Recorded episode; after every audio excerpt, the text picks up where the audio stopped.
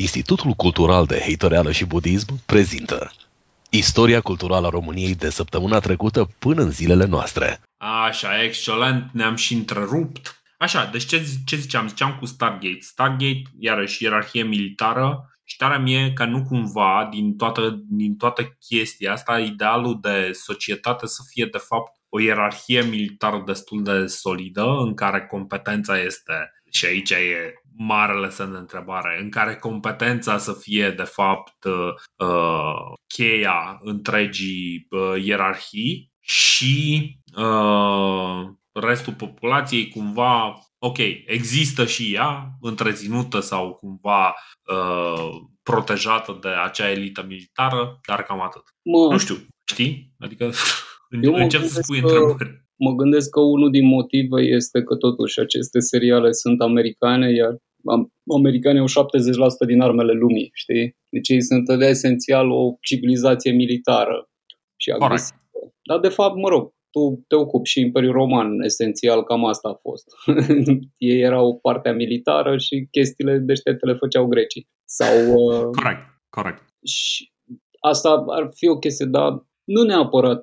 Ăstea, eu cred că ierarhia e problema care îi deranjează. De-aia serialele SF de acum ies foarte ciudat și prost. Că sunt, știi problema cu marxismul, cu toxic masculinity, cu patriarchal uh, hierarchy și căcaturi de-astea. Dar deranjul pe care l-au mm. ea nu este legat mm-hmm. neapărat de băieți sau de fete, ci de ideea de ierarhie, știi? Ideea că trebuie să asculți de unul, oricare ar fi ăla, sau aia.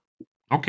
În principiu, apropo, deci în principiu eu sunt de acord cu chestia asta pentru că ca și civil nu prea sunt de acord să mi se dea ordine, evident, în anumită limită. Fața e că, mă rog, în, caz, în cazul Stargate, înțelegi de ce erau băgați militari în chestia aia, că e o chestie de siguranță. Și la fel și în cazul Correct. Star Trek, știi? Te, te duci prin cosmos, nu poți să stai așa, mergem la întâmplare ca băieții. Sunt niște reguli, sunt nu știu ce. Poate ne, ne e foarte greu să ne închipuim un, un univers de ăsta spațial în care să fie plin de civili, știi? Poate singurul mm-hmm. care a funcționat parțial a fost, uh, uh, cum se numește, ăla lui Luc Besson, cu, zi mă, cum îl cheamă, cu răposatul Bruce Willis, tot uit, îmbătrânesc. The Fifth Element. Ah, ok, nu, cre- credeam că te referi la altceva și stăteam să mă gândesc ce am mai făcut. Că nu, nu, nu credeam că The Fifth Element e ăsta. The Fifth Element Zi. e cu Bruce Willis.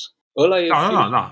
Uh, cei mai mulți civili. Deși și acolo sunt băgați militari în toată povestea asta, dar în principiu e filmul SF în care sunt civili mulți, știi? care au treaba lor, fiecare au niște chestii de făcut. Da, Correct. Uite, asta e, chiar e o chestie de discutat. De ce sunt uh, ce seriale SF mai știm în care de impact? Mm. Dacă toți sunt militari, atunci poate avem o problemă noi. Poate au și ei dreptate. Uh, din câte am înțeles, acum e ăsta de pe Prime, uh, care e destul de realist, dar îmi scap acum numele. Hai că zic imediat. Cred, cred că îi apare în primele reclame. Uh, hai mă, cum îi spune la serialul ăla? The Expanse. The Expanse. The Expanse. Mai e Battlestar Galactica, iarăși ierarhie militară. Battlestar Galactica este cu militari, The Expanse este într-adevăr singurul. Acum întreabă-te de ce nu a funcționat. Mai este, mai e serialul ăla prost cu uh, gagica blondă din uh, Battlestar Galactica. E un serial prost pe Netflix. Păi, iarăși are un fel de ierarhie militară. Dacă zici de un serial uh, prost SF, nu restrângi foarte mult. Știi?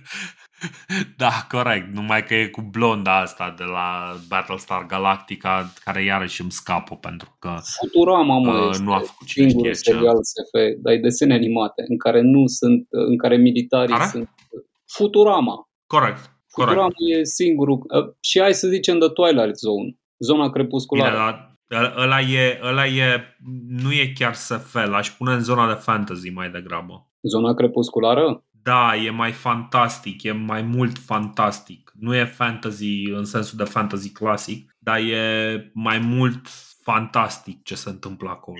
Nu e științific.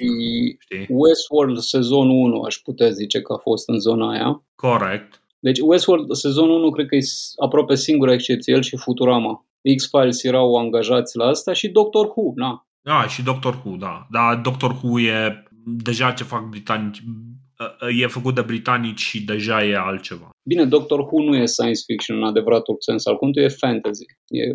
Corect. Dar, din păcate, știi cum e, asta cu care e uh, science fiction și care e fantasy e o decizie pe care o iau unii în funcție de ce le place. Că, de exemplu, Dune, Bine, e, Dune e fantasy, zi. nu e science fiction. Corect. După toate regulile genului, Dune nu este science fiction, este fantasy. Corect, sunt, sunt foarte de acord. Ce uh, și... e science fiction, uh, ce, uh, nu știu, exact. Marțianul e science fiction, Dune e fantasy, uh, Star exact. Wars e fantasy. Știi, știu unde am învățat diferența. Deci diferența am învățat-o cel mai bine prin ăsta, prin Ray Bradbury. Care Ray Bradbury uh, zicea, bă, eu nu scriu science fiction, eu scriu fantasy. Deci pentru că nu, nu vin cu o premiză științifică pe care o pun. Nu asta fac. Aia nici Martian Chronicles nu e, nici Fahrenheit. Uh, astea nu sunt, uh, nu sunt, uh, uh, cum zice, nu sunt science fiction. Sunt fantastice, sunt fantasy.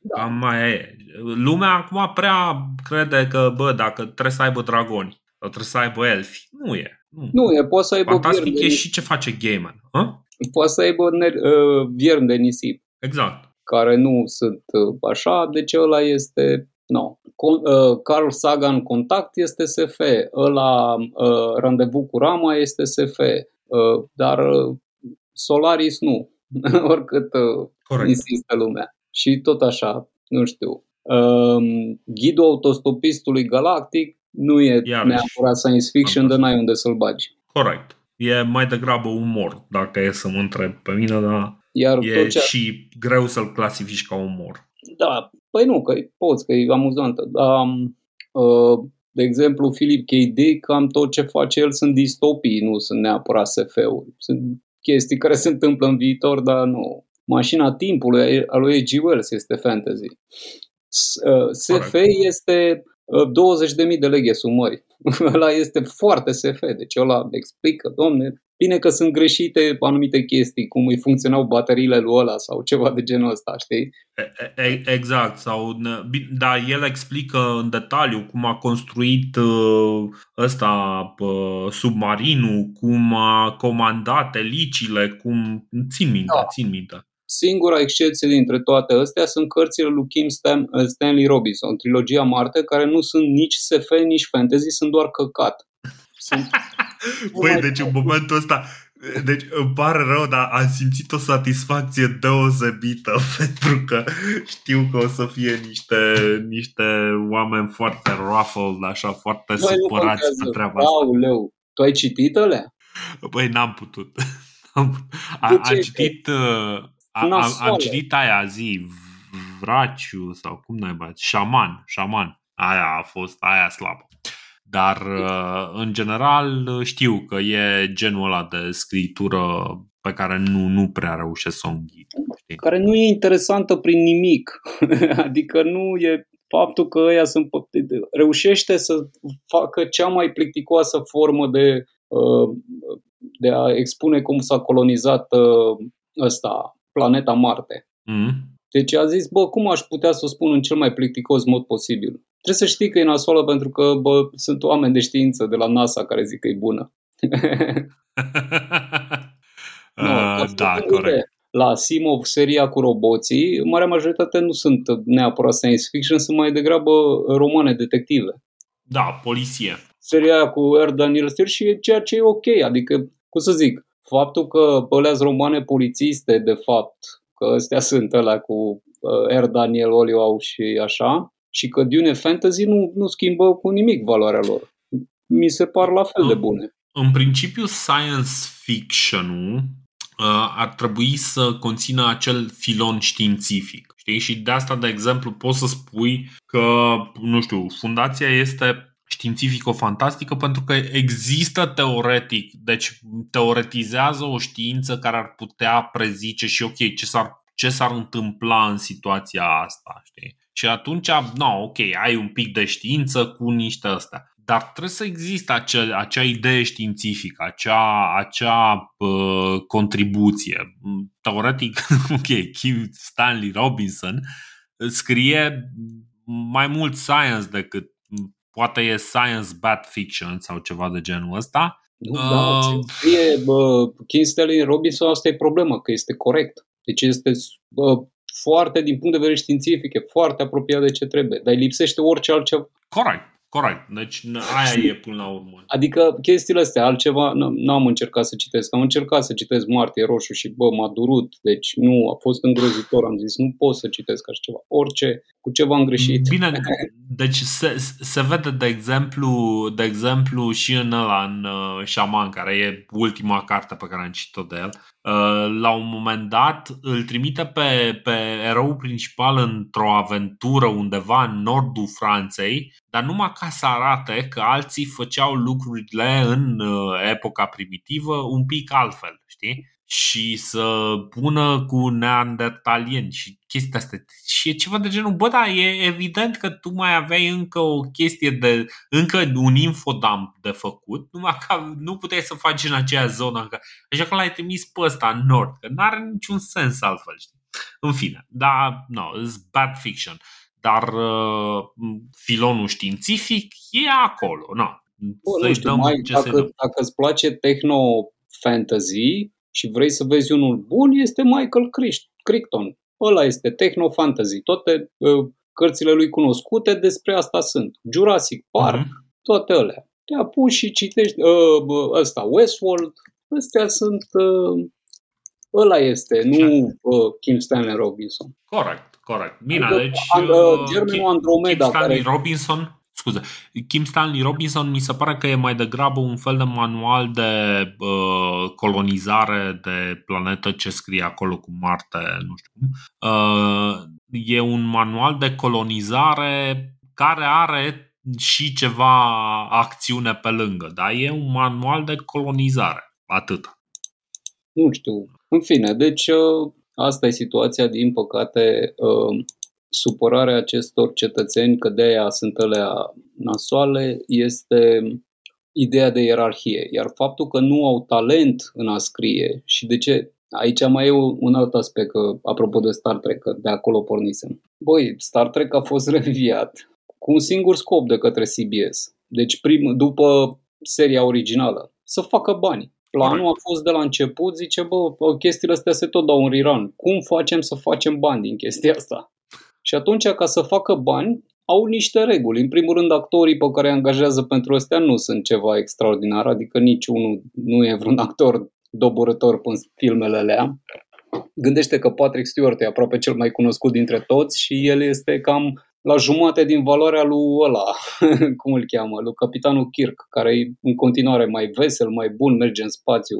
Ăla a mai jucat și în alte filme, ăla mai știe să facă și altă treabă. Știi, n-a, fost, n-a rămas typecast atât de mult ca Picard. Corect, bine, ăsta Patrick Stewart parcă a jucat și ceva teatru, adică nu e chiar, da, da, totuși nu e, nu e chiar ignorat. Bă, mulți se joacă teatru, știi? Nu este asta problema. Um, zic doar că nu este chiar cel mai bun actor de teatru posibil. Mai sunt și alții mai buni ca el și um, nu, asta nu e uh, automat. Uh, Shatner, de exemplu, ăsta William Shatner a mai jucat și în alte filme în afară de Star Trek, a reușit să funcționeze mai departe. Până și Spock, ăla, Leonard Nimoy, care nici la nu e un mare actor, a reușit măcar spre finalul vieții, a jucat în Fringe, a, a, a venit ceva, un alt serial SF cu un alt rol. Nu știu dacă mm-hmm. ai văzut Fringe, dar Fringe e foarte bun. Am văzut. E, Mi-a plăcut și mie Fringe.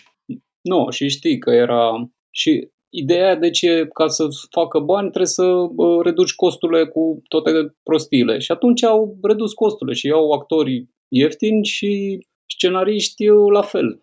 În uh, anii ăia 80 așa, încă mai erau unii care mai scriau și cărți și mai aveau și alte chestii. Acum au luat scenariști de la fundul sacului, că scenariștii buni sunt luați de ăia care dau bani pe ei, știi? În anii mm. uh, 80-90 nu era atât de multă concurență pe seriale și mai găseai, chiar dacă găseai unii mai ieftini, erau mai buni. Dar acum se, fac, se face un serial la fiecare 3 minute și oamenii care bagă bani în, în scenariști și, și iau pe aia buni. Bine, pe acum... de altă parte, pe de altă parte gândește un pic că ăștia pun într-un serial, deci într-un serial pun cam cât puneau ăștia într-un episod dublu. Deci când aveai un dublu episod în TNG, să zicem, aveai un episod din două episoade, o poveste pe două episoade. Uh, acum ar întinde-o pe un sezon de 12 episoade. Corect? Cam, cam așa se procedează. Da, o lungesc cu nimic. Exact. Și aia probabil că există o criză a scenariștilor pentru că, într-adevăr, știi, cumperi un scenariu care ar fi fost în mod normal pentru două episoade, dar faci 12 episoade. Nu, dar e și asta e o strategie. Aia, cum să zic, e și de ea mai ieftin. Corect. Actorii, actorii slabții ei, de ce? Adică actorii de fă. Că ăia, dacă devin celebri, știi, încep să-și găsească joburi în filme, în chestii de astea de succes și trebuie să le mărești salariile, știi, ca să-i ții și n-ai chef. Și atunci mm. îți iei actori ca ăla care l-a jucat pe Riker, care nu știi să fi jucat altceva la viața lui. Jonathan Frakes? Da. Sau Jonathan uh, Frakes cred că s-a apucat de regie. Da, dar s-a apucat de regie nu că era neapărat pasionat de asta, știi? Nu zici că s-a apucat de regie și a devenit Sofia Coppola, știi? S-a apucat de regie și regizează pe niște și dau exemplu cu Sofia Coppola că nu, ea la un dat era bă, a apărut în nașul 3 și o ura toată lumea că e actor prost, dar după aia femeia cumva s-a reorientat și a făcut niște filme bune. Ai mai auzit de ele, mai, a mai luat un Oscar, ceva de genul ăsta, știi? Sau, mă rog, a fost în zona aia în care lumea vorbește, ce bă, vezi că e un film bun. N-ai auzit pe cineva să spună că...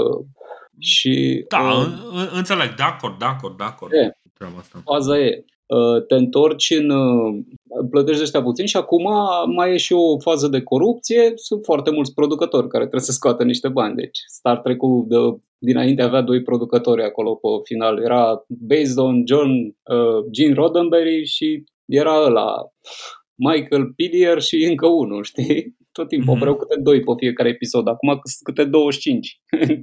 Uh, văzusem, la un moment dat parcă ai numărat și erau 30. Uh, cred că i-a numărat uh, când a apărut Discovery. Da. Și deci am zis că, a, când au zis că sunt 30, am zis, bă, nu e adevărat. Și am stat să-i număr și erau într-adevăr 30 sau 29. Deci, ceva de genul ăsta. No. Înțelegi când ai mai mulți producători decât actori, că pe unde se duc banii.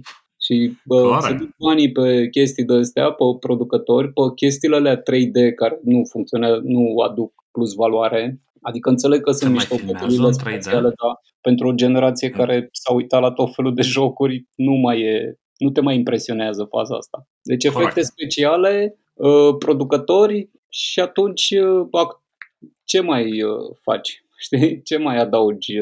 De unde să mai ai bani și pentru niște scenariști cât de cât ok și pentru niște regizori care să înțeleagă ce se întâmplă? Că mă uitam și la altă fază, zice, bă, fii atent că regizorii de la nou Star Trek, te uiți la ei, nu știu să filmeze, adică filmează, nu știu, așa, să arate, băia, interesant în cadru. Dar nu sunt niște cadre interesante. Dacă te uiți la, la, la vechi, la The Original Series, știau să-și pună luminile cumva și de Shatner apărea ca un star de cinema. Mm-hmm. Shatner, capitanul Kirk, arată tot timpul ca un star de cinema în aia. Corect. În așa fel și, e, și e clar că e, el e în centru. Da, deci nu peste tot, dar vedeai când filmau în interior, că în exterior n-aveau ce, că n-aveau cu, cu ce. Că mm-hmm. să zicem n-aveau tehnologia, da. Ăia care regizau știau ceva meserie. Aici ți-ai luat regizor pentru ăștia că ai dat toți banii pe producători și efecte speciale și sunt unii care filmează cadre. Îl filmează Correct. pe ăla vorbind, pe ăla așa și pe aia plângând. Și zice, plângi tu. A, ce tristă sunt, știi? Nu, nu există o... Apropo, Corect, corect. Uh, apropo, pentru cei care vor să urmărească Star Trek The Original Series ca să se convingă, uitați-vă la primele două serii. A treia serie este seria în care uh, practic au făcut-o în ciuda întregii echipe creative și începe, deci ca să vă convingeți cât de proastă e, începe cu un episod dezastruos în care îi se fură creierul lui Spock. Uh, și cam așa e tot sezonul. Deci uh, evitați sezonul al treilea. Așa, scuze. Uh, acolo s-a întâmplat exact aceeași chestie, că m-am documentat. Li s-a tăiat buget. Mm-hmm. Știi? Exact, exact. Și atunci, uh, nu, de asta obții chestia asta. Motivul pentru care The Expense pare mai bun decât uh, și este clar mai bun decât toate rahaturile astea scoase, e că ăla e bazat mm-hmm. pe niște cărți scrise de, uh, cum să zic, de unui ghostwriter lui R.R. Martin. R.R. Martin, el nu mai vrea să scrie de foarte mult timp, uh, cum se numesc cărțile alea. Uh, uh, A Song of Ice and Fire? Da, da, da. Seria aia de Game of Thrones, pe el nu-l interesează. A scris vreo două, trei, s-a plictisit, vrea să facă altceva și ăștia o freacă la cap.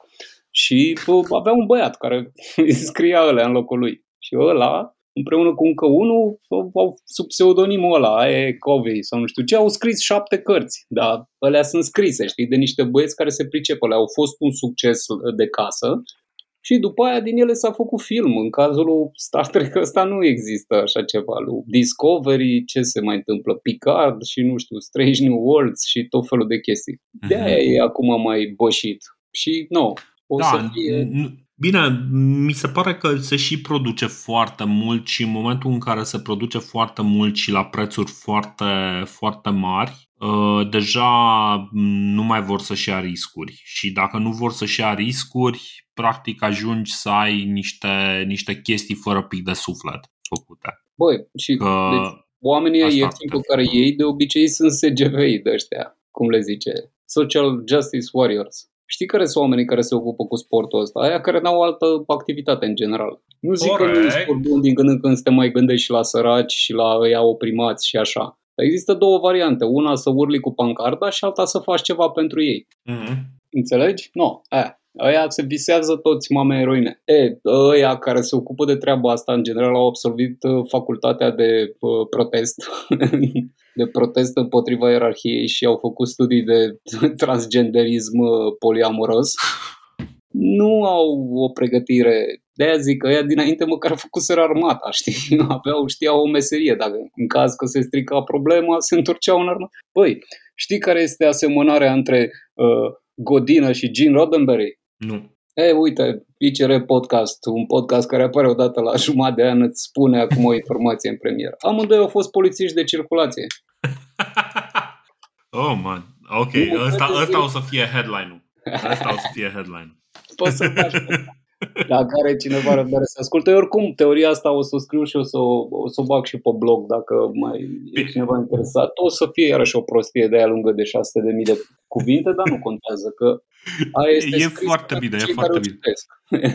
Corect, corect. Uh, bine, deci uh, tu îți dai seama că uh, acum, știi cum e, deci în momentul în care am zis noi că o să facem un nou episod, că au mai văzut 2-3 oameni pe, pe Twitter în momentul în care uh, ne-am hotărât să facem episod nou, îți dai seama că toată lumea așteaptă de la tine să comentezi două lucruri uh, și anume uh, Simion, să ne zici cât de grozav e Simion și războiul din Ucraina, să ne arăți cât de pro-rus ești. Da. Uh, și noi o să le dăm de fapt un episod cu Star Trek și cu, și cu, și cu circulația prin Brașov.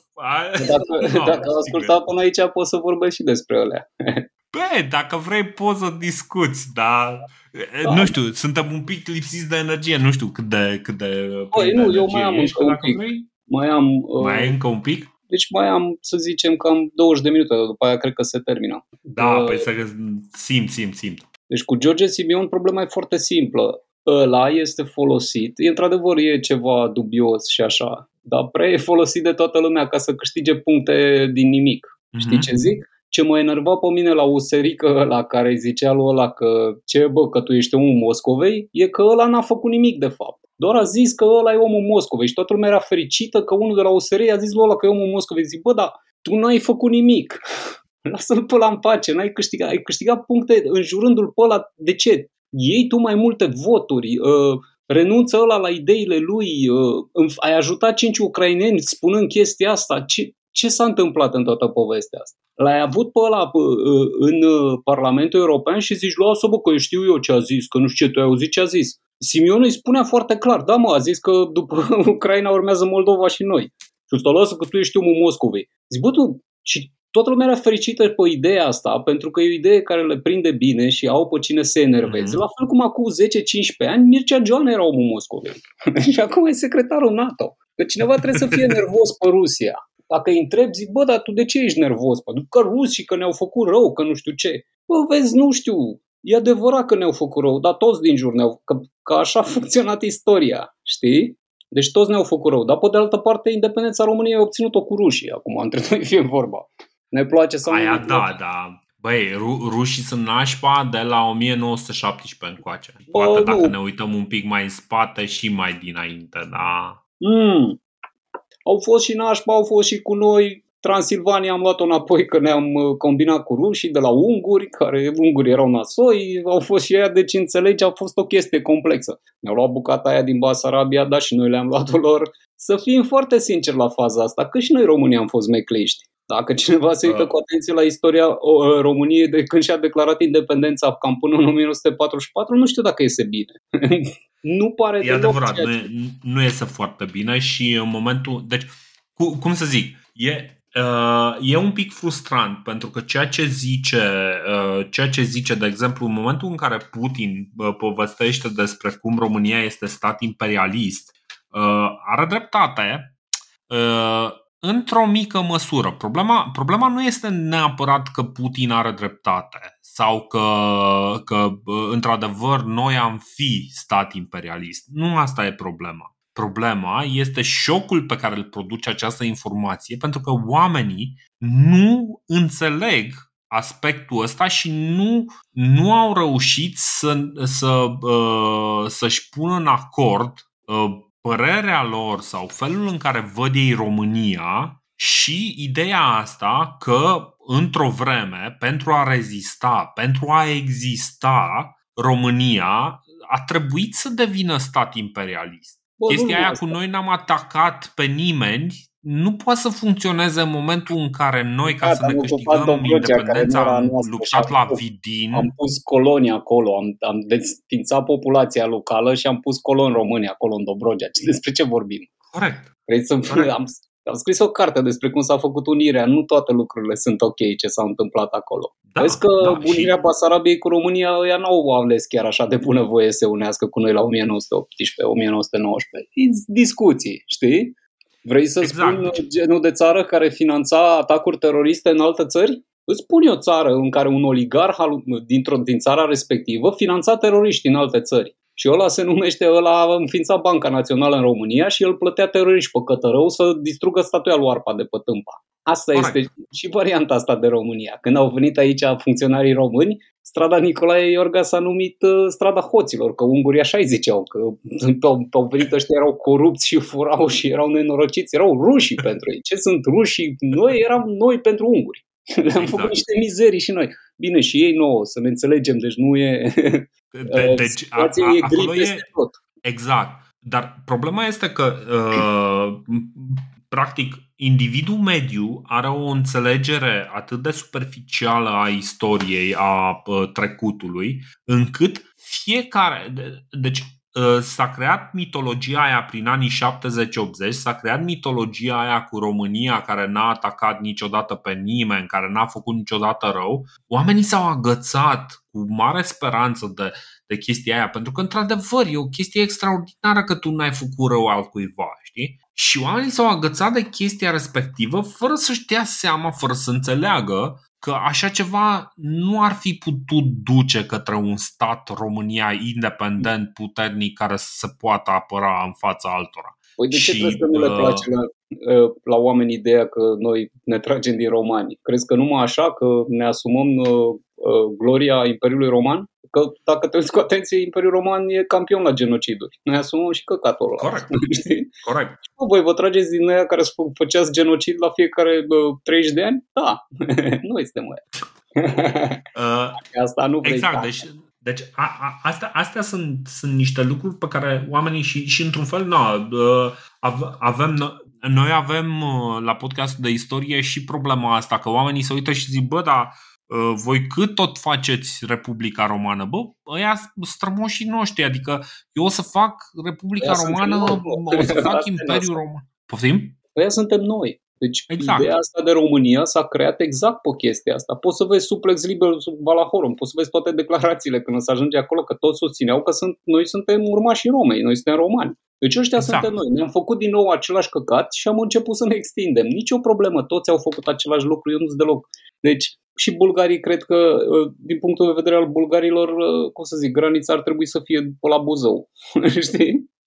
Corect, exact. Fiecare crede același uh. lucru. Și ungurii cred că granița trebuie să fie la, bă, cum mai zice, pe la Perșani, pe acolo, știi? Brașovul poate să rămână la România, dar în rest, dacă se poate să vină la ei, sârbii zic că Banatul trebuie să fie pe la ei, e ok, toată lumea vrea aceleași lucruri. Și noi vrem exact. aceleași și... chestii din alte părți. În privința exact. conflictului ăsta din Ucraina avem o mare problemă pe care nimeni nu vrea să o recunoască. Și anume, Rusia, în ultimii 20 de ani, Rusia lui Putin nu a fost ostilă României. Ucraina, da, e simplu. Când se va termina căcatul ăsta, nu știi cum se termină, dar nu pare să se termine cu bine. Mm-hmm. Ucraina va fi o țară nasoală, care suferă, care are 50 de orașe distruse, are 50, 500. Mm-hmm. Are 500 de orașe care arată ca București în momentul de față.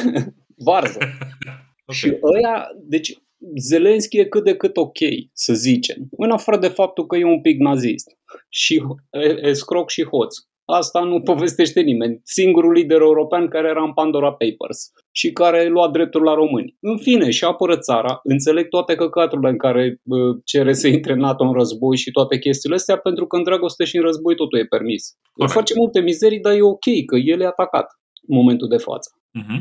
După ce se termină asta, ăsta s-ar putea să nu mai aibă aceeași putere și o să vină un, un următorul acolo. Și o să avem două state ostile lângă noi. Avem Ucraina, care n-a zis niciodată că nu va mai fi ostilă, a zis la în Parlament, bă, o să mă gândesc, poate facem un acord, mă gândesc să vă dau niște drepturi. A care acum are puteri de pline, poate să, acum poate să renunțe la legea aia. N-a făcut-o. A zis că o să o facă. Asta e un aspect foarte important. Poate Usărică o să știe faza asta. Faptul că Simion e omul Moscovei sau nu, nu schimbă situația cu ce face Zelinski. Și a doua chestie, bă, insula Șerpilor este acum a rușilor. Știi? Corect. Parcă așa e, nu? E un om în insula Șerpilor care a fost decorat și în viață și mort. Prima dată mort și după aia în viață. De Zelenski. L-a decorat de două ori. O dată când era mort și după aia când l-a, l-au dat rușii înapoi, l-a mai decorat o dată. Viu. E ceva super tare. Nu există în istorie așa ceva. Noi dealul ăla care îl aveam cu platforma continentală, cu unde avem gazele și petrolul, îl aveam cu Ucraina. Corect. Insula Șerpilor era la Ucraina. Nu știu dacă tu acum cu țara asta pe care am înjurat-o toți și sperăm că ea să moară, deși nu știu, nu văd cum ar putea funcționa faza asta, că dacă dispare Putin, vine un alt Putin acolo, nu-ți înghipui că o să iasă Navalny.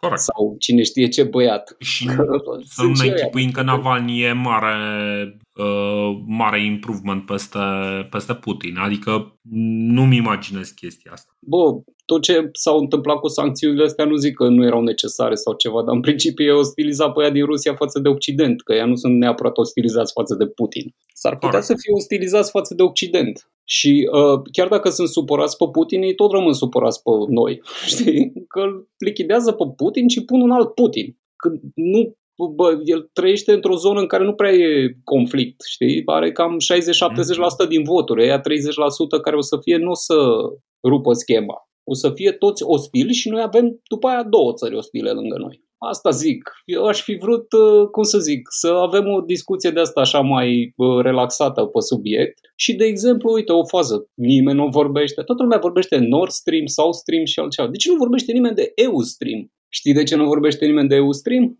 Mm, nu. Bine, știu, dar zi. EU-Stream uh... este compania care îi plătește salariul lui Vlad Petreanu, printre altele, dar mă rog. EUStream este compania care se lăuda până acum 3 săptămâni, acum și-au schimbat site-ul, uh, că sunt cel mai mare importator de gaz rusesc în Europa. Este o companie slovacă, jumătate e deținută de guvernul slovac și jumătate de un anume Pavel Kretinski. Acest Pavel Kretinski deține Sparta Praga, ei până acum două luni jucau cu Gazprom pe piept. Uh, mm-hmm. Cotidianul Le Monde, Europa FM pe aici, nu știu cât la sută din RTL, deci foarte multă media prin Europa. Uh-huh. Afaceri în gaz și în energie în Europa e unul din jucătorii importanți și nimeni, bă, dar nimeni nu vorbește, bă, închide tu robinetul. Că ăla poate să închidă robinetul și a rezolvat problema. Nu trebuie Bine. statele, guvernele să facă chestia asta. Poate să decidă el. Poate Slovacia să decidă așa.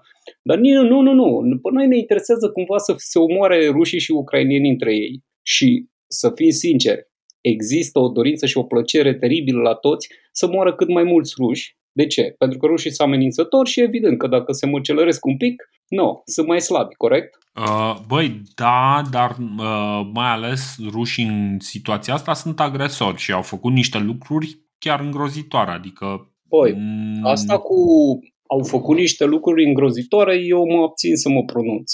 Că alea sunt niște declarații pe care le dau Uh, există, toată lumea retuituiește un, un, un ziar care este de securiști al lor, ăla de Kiev Independent, care e în engleză și toată lumea vorbește de la de parcă ăla ar fi un ziar independent. Există ziare independente în Ucraina, dar uh, The Kiev Independent nu e unul dintre ele. Ok. Uh, toată mass media din Ucraina e, cum să zic, e la mâna lui ăla, la, a dat niște legi, a zis că unește toate televiziunile, dă afară toate partidele care nu-i convin unul din partidele desfințate de el era chiar un partid înființat de un evreu. Deci asta apropo cu ăla nu nazist că nu e evreu și alte. Deci aștept să se termine faza asta ca să știu exact ce s-a întâmplat acolo. Că astea că am descoperit gropi comune, uh, știu. E, uh, deci singurul lucru care știu cu adevărat e că într-adevăr acolo sunt niște oameni morți. Și au fost omorâți niște oameni. Deci aia e sigură. I-am văzut, sunt morți, sunt împușcați. Cine a făcut gestul ăsta, nu știu. Băi, deci a, aici, cum să zic, uh, ok, primul lucru, în, am zis, cred că treaba asta am zis-o, la, la un moment dat am înregistrat cu, cu Sergiu de la podcastul de istorie, am, am înregistrat o chestie despre uh, conflictul ăsta, nu știu, la vreo două săptămâni după ce, după ce a început, știi? Și am zis două lucruri, cred că destul de importante din punctul meu de vedere, e ceva de genul, bă, faptul că rușii conduși de Putin, la comanda lui Putin, au intrat în Ucraina, ceea ce e îngrozitor, ceea ce e, e absolut uh, reprobabil. Faptul că au făcut chestia asta este universal condamnabilă, dar asta nu înseamnă că tu, ca individ,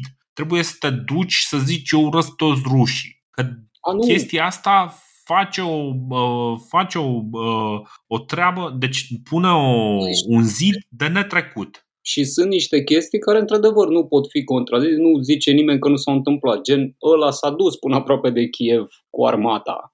Este o chestie mm-hmm. reală. Corect. Toată lumea a insistat că ăla vrea să ocupe Kievul. Nu știu de ce, pentru că nimeni n-a zis asta niciodată. Niciun expert militar real n-a zis. Am, am citit o felul de dăștia care, mă rog, nu-i bagă nimeni în seamă. Toată lumea ascultă pe ea de la CNN sau pe la dar uh, ăia care se mai uitau așa au zis, bă, ăla se duce să atace Chievul, oamenii care mai știu strategii militare, pentru că el trebuie să atace și în sud și trebuie să țină o parte din armata ucraineană care nu e un căcat. Armata ucraineană e șmecheră totuși și a fost antrenată la standard de NATO de vreo 10 ani, de până 2014. Adică mm. băieții ăia sunt șmecheri totuși, sunt cineva, știi? Că avem impresia că Ucraina e o țară mică. Nu, sunt vreo, erau vreo 50 nu, de milioane și e cu, cu o treime din o țară enormă, da.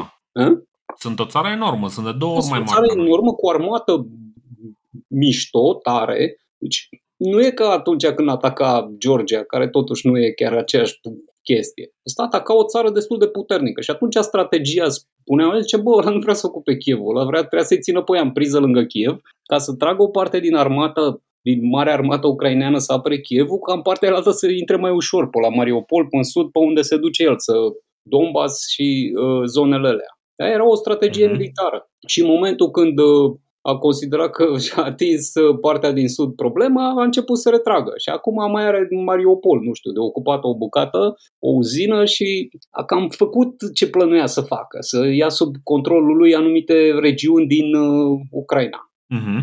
Urmează detalii, ceva măcel, încă bă, de-astea sute de imagini de femei violate cu copii, cu chestii de genul ăsta și nicio discuție pe subiect, nimic despre ce se știa cu doi ani înainte, cu nu știu ce, că sunt o grămadă care spun, bă, vedeți că conflictul ăla din Ucraina este pornit de noi. Că noi am insist, am făcut niște măgării pe acolo, noi Occidentul, știi? Printre care, evident, și noi România. Da, noi, uh, hai să corect. Nu aș da Bun, da, pe România atât de mult, că România România nu, nu mi se pare că s-a implicat foarte tare, dar ce, ce vreau A, să e zic... membru NATO, știi? Da, da, hai, hai să fim serioși.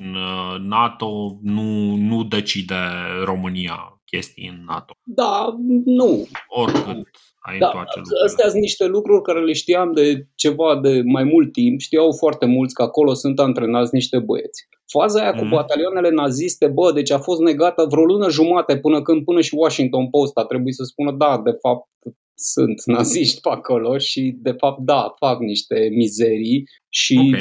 aici pe acolo mai scapă niște informații de genul că milițiile alea ucrainene din zonele respective erau cam fasciste, inclusiv cu românii, veneau și le spărgeau asta școlile, bisericile și alte chestii și când se duceau ea la poliție, ea la poliție spuneau, bă, nu putem să facem, la poliția ucraineană, că ăștia sunt cumva cam boși. Erau niște Mhm. separatiști nasoi și de partea ucraineni și știam astea și ne-am prefăcut că nu le vedem. Nu noi. Le știau băieții, poți să găsești o grămadă de astea. Corect. Și Uh, ce, ce, uh, scuze, Da, ăla e deci te important. întreb doar... Da, corect. Uh, deci ce, ce vroiam să zic, al doilea lucru pe care uh, l-am zis și care iarăși e foarte important, e că toate informațiile, deci în momentul ăsta toate informațiile care ajung la noi, ajung din, uh, practic, din Ministerul de Propagandă, să zicem așa, al Ucrainei. Nu avem informație brută foarte multă. Avem ce ni se dă filtrat, uh,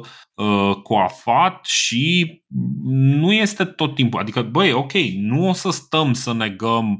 Deci, pe bune, uh, nici nu vreau să merg în absurd să zic, bă, Uh, nu, că acolo nu, nu a fost uh, o chestie de aia, n-a fost măcel, n-a fost nu știu ce. Ba da, când a ai fost. morții, când ai m, chestii, ok, sunt lucruri care, care s-au întâmplat. Eu, m, tu poate că ești mai sceptic în ceea ce privește uh, ce s-a întâmplat în zone ca Bucea sau uh, Băi, cum nu se sunt numește sceptic că cealaltă. s-au întâmplat lucrurile alea. Deci eu sunt Așa. convins că există deci toate lucrurile alea, că am descoperit morți pe stradă. Sunt imagini, sunt de-astea, adică nu, Mhm. nu cred că le-au falsificat chiar la nivelul ăsta. Dar nu sunt convins că este că armata rusă a făcut gesturile alea. E, părerea mea e că, și oricât uh, fac ăștia pe vitejii, e că rușii și ucrainienii sunt cam același lucru. Și sunt cam, bine, nu că uh, asta înseamnă că trebuie acum să unii să-i ocupe pe ceilalți sau ceva, dar sunt cam același lucru. Sunt exact Mm. același tip de comportament de țară și de nu știu ce și că...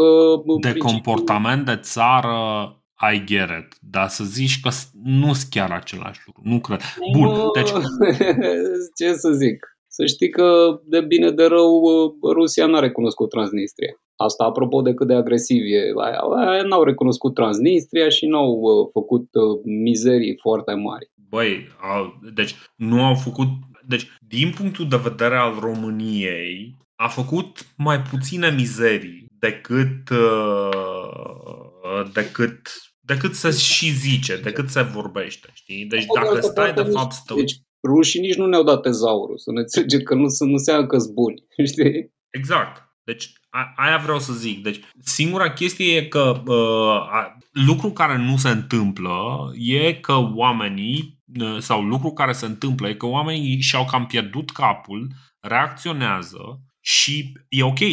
Oamenii normali, civilii, oamenii care, uh, uh, care trăiesc din informațiile care le vin prin agențiile de presă și chestii de genul ăsta, care doar atâta văd, care nu reușesc să proceseze pentru că ei au al- alte meserii. Da? Unul e tâmplar, unul e uh, conducător auto, unul este programator. Ăștia nu au, uh, nu au capacitatea de a trece prin niște informații brute primite să le proceseze, să, să scoată de fapt, ok, care sunt variantele. Avem și informația de la 1997, când s-a făcut uh, acordul între Ucraina și România, avem uh, discuțiile cu Rusia, avem nu știu ce, și să, să pună un context pe informațiile astea, că de asta teoretic ar trebui să ai. Uh, da, asta ar trebui să facă jurnalismul editorial. Dar Da? nu, bă, Mm, Noi nu avem jurnaliști. I-am spus și lui Petreanu, zic, bă, tu ești un actor care interpretează rolul de jurnalist, că tu n-ai scris o știre în viața ta, tu recizi știrile care îți convin. corect. Și, mă rog, la, deja am vorbit de 5 ori de ăsta, dar ăsta s-a certat cu mine în ultima vreme și alții sunt la fel. Nu- nu- Dacă cumva se apucă unul și vorbește iurea în front, este caracterizat omul Rusiei. Gen Cristoiu este înjurat constant că ăla mai pune niște întrebări. Nu știu, ce vrei să faci? Să nu pună întrebările alea? Ce, care e țara în care vor ăștia să trăiască? Că dacă Băi. nu, nu lași pe unul să vorbească imediat, î- îl face omul Rusiei, bă, noi trăim într-o dictatură, deci toată lumea visează să trăiască exact într-o dictatură de aia super nasoală și se uită la Orban și zice, uite bă că ăla e dictator. Bă, ne- cum, po- nu ți-e rușine să spui asta când la tine președintele țării a fost ales fără dezbatere publică? Ăla n-a dat un interviu de 8 ani. Președintele țării tale numește șeful partidului de guvernare și tu zici că e în Ungaria dictatură. Ți nu ți se pare nimic ciudat în faza asta? Nimeni nu stă să zică, bă, bă, bă, bă, opriți-vă un pic. În afară de Rogozanu. Ți-am zis că Bine, trebuie dar să Rogozan nu, nu știu, deci în fine, nu... Bă, trebuie să citești pe toți ca să vezi o chestie asta, dar serios, e ceva greșit în, în uh, afirmația asta. La noi, președintele țării nu a dat un interviu de 8 ani de zile. Nu ți se pare dubios? Corect, nu. Deci asta da, nu a dat un interviu, a dat numai declarații de presă și uh, cam atât, nu? Deci ăla vine de... Tu, tu l-ai văzut pe președintele țării vorbi, întâlnindu-se așa întâmplător cu oameni, să discute cu, nu în delegații, cum făcea, cum puteai să faci cu Băsescu sau cu Iliescu sau chiar și cu Constantinescu, să-l stropești cu cerneala. Nu. Păi vezi, ăsta este, ăsta este președintele țării care din când în când numește pe șeful PNL-ului, care e la guvernare, că el bă, bă, tot timpul a zis, bă, nu știu, eu vă faceți o schemă prin care să fie PNL-ul la guvernare, nu mă interesează. Că eu, bă, ăsta e partidul meu, asta e schema mea, în rest, motoare în cur de democrație.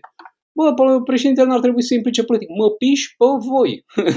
Simplu. Și el umblă la și omul efectiv, deci își, își bate joc, umblă la golf, nu vorbește cu nimeni, se mai întâlnește din când în când la Bruxelles cu unii și cu alții și asta e. Ăla e dictator. Nimeni nu are nicio problemă cu chestia asta. Toți sunt obsedați băi, că, n- băi, că nu, l-au nu, pus nu, cu- nu, nu, stai, stai un pic. Oamenii au o problemă cu Iohannis.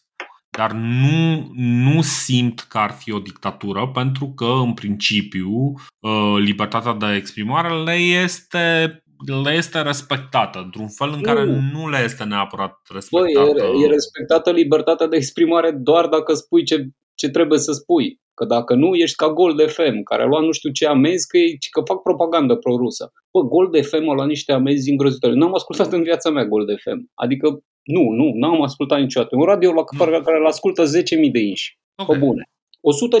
150.000 de lei a luat amendă mă ăla. Deci i-au dat amendă lui Gușă, Cristoiu și nu știu, niște de aia care vorbesc pentru 10.000 de inși. Pentru că n-au Mhm. spus ce trebuia să spună. Hai să-i amendăm că ea fac propaganda rusă. Ce mă, propaganda rusă este infracțiune? Tu înțelegi că dacă Uh, spui acum da, altceva decât acum parcă a propaganda- fost, a fost clasificat, adică cel puțin așa înțeleg, că e clasificată ca infracțiune, că altfel nu ar închide site-uri pentru că fac propagandă rusă. Deci înseamnă că doar un anumit tip de informație este cea corectă. Deci ai libertate de exprimare doar dacă ea este aprobată de stat. Dacă nu, e amendă și ți se închide site-ul. Asta ți se pare libertate de exprimare? Băi, nu.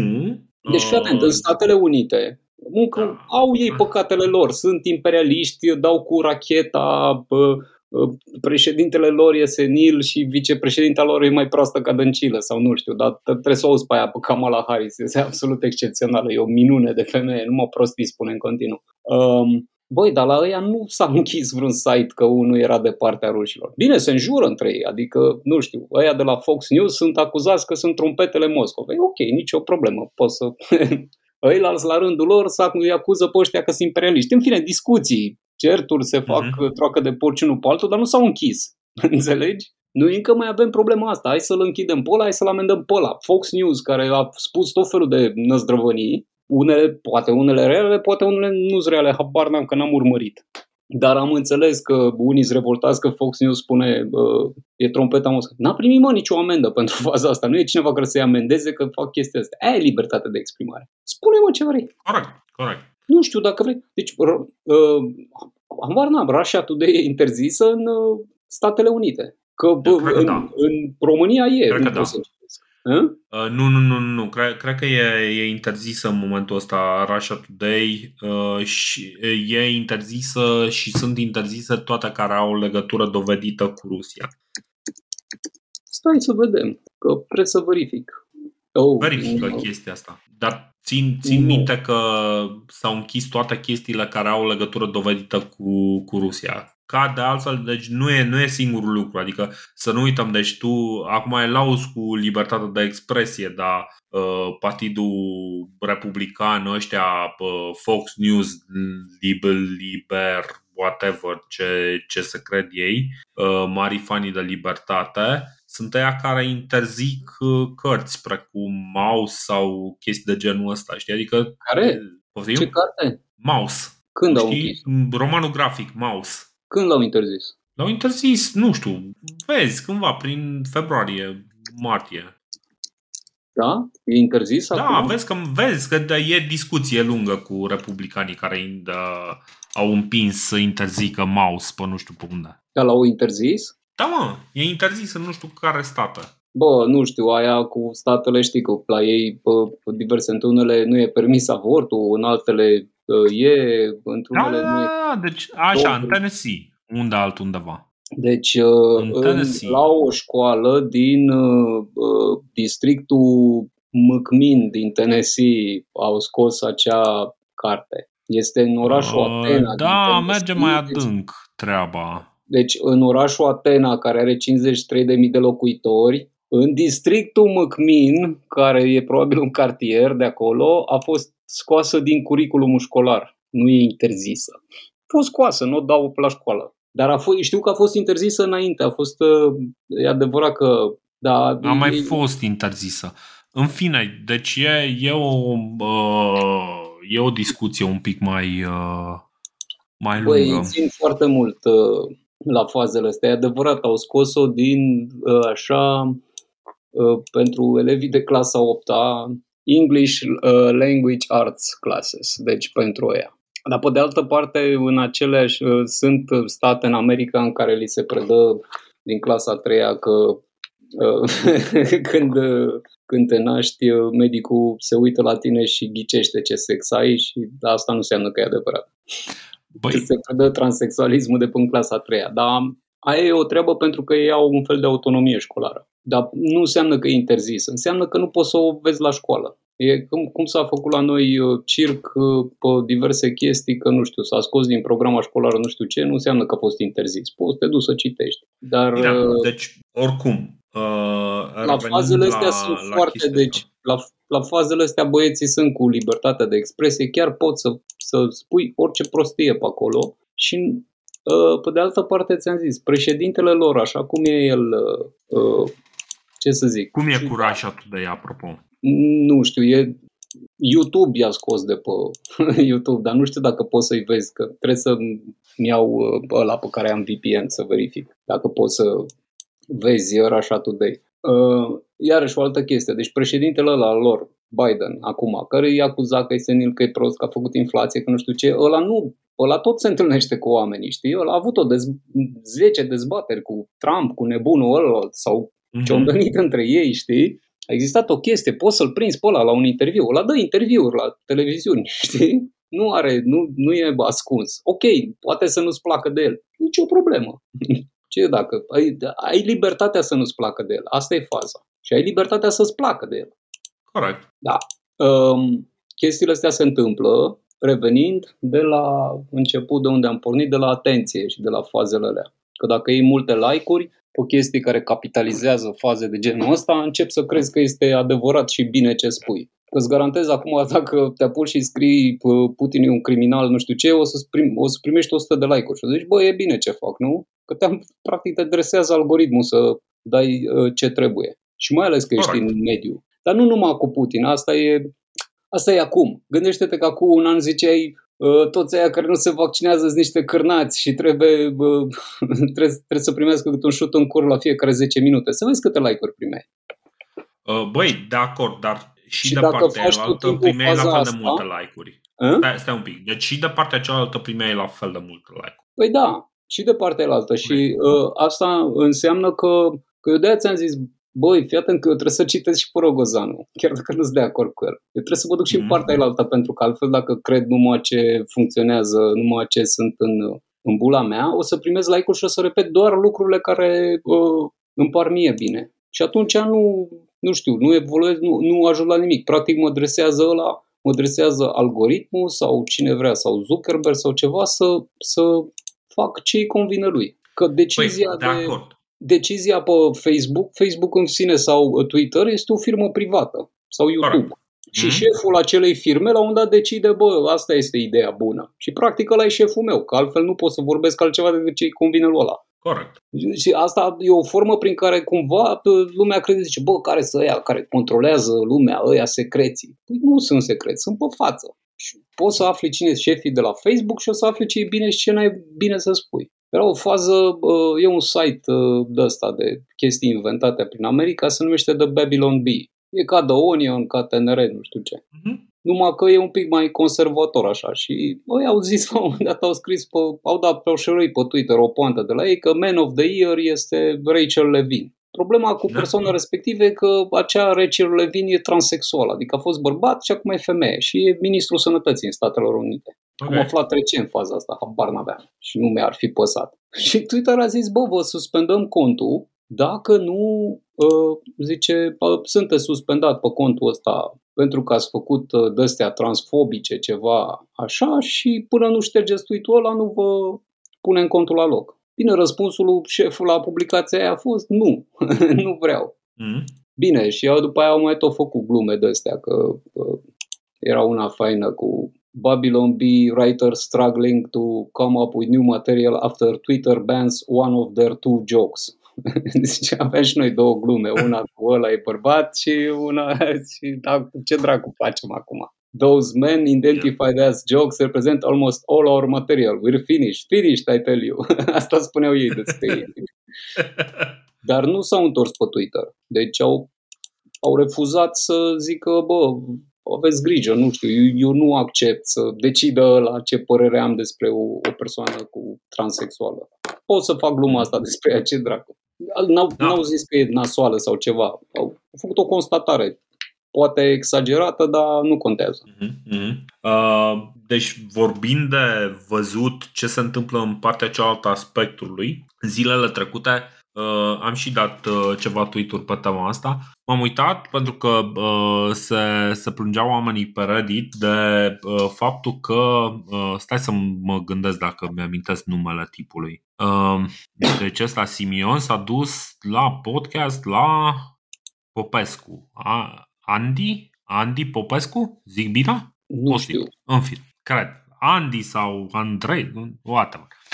În fine, s-a dus la ăsta, whatever, nu, nu contează. Tipul era absolut incapabil să-i pună, să pună niște întrebări. Dacă, Așa. te, uit- dacă ascultai prima jumătate a ceea ce avea de zis, era, cum să spun, 100% discursul USR de acum 3 ani. Deci, sub nicio formă diferită. Același discurs, aceleași uh, plângeri, nu ne acceptă legile, legile noastre sunt cele mai bune, noi venim cu niște propuneri, dar ni se, nu, ni, ni se rejectează pentru că noi suntem ăsta.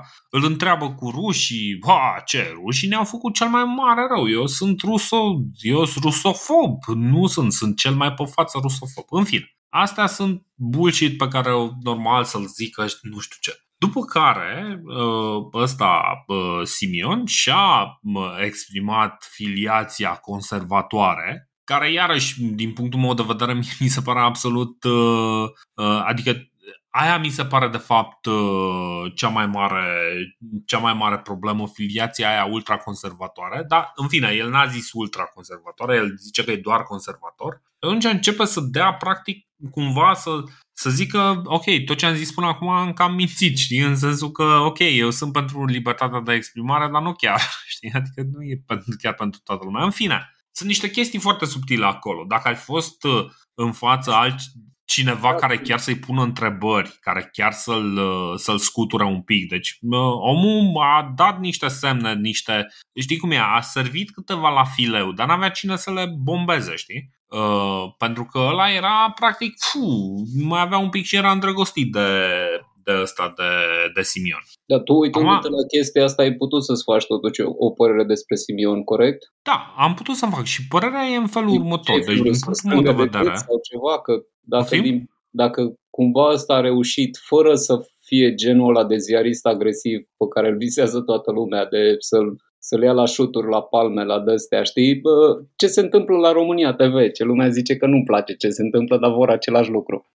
N-am, Ai uitat la ăsta nu și știu ai ce văzut se ce e întâmplă. George Simion, corect? Înseamnă că bă, omul a fost un interviu bun. Nu. Că tu ai văzut Nu, ce nu, este nu. George Simion. Nu, nu, nu, nu, nu, nu, nu. Stai, stai, stai, stai un pic. Deci eu am cult- o cultură politică uh, peste medie, mult peste medie uh, și am căutat anumite semne pentru anumite lucruri. Mm, mm, E, dacă ar fi avut pe cineva în față care ar fi vrut să-i pună real niște întrebări, știi, care ar fi vrut real să, să zică ok, tu cu chestia asta, deci care să vină să-i, să-i ducă ceea ce a spus un pas mai departe, un pas mai încolo, uh, i-ar fi căzut toată, toată poleala pe care a pus-o, știi? Numai că, pana mea, e o chestie pe care eu o văd pentru că, uh, nu știu, din alea uh, câte, avem vreo 100 de ore de interviuri făcute în uh, ICR Podcast împreună, nu?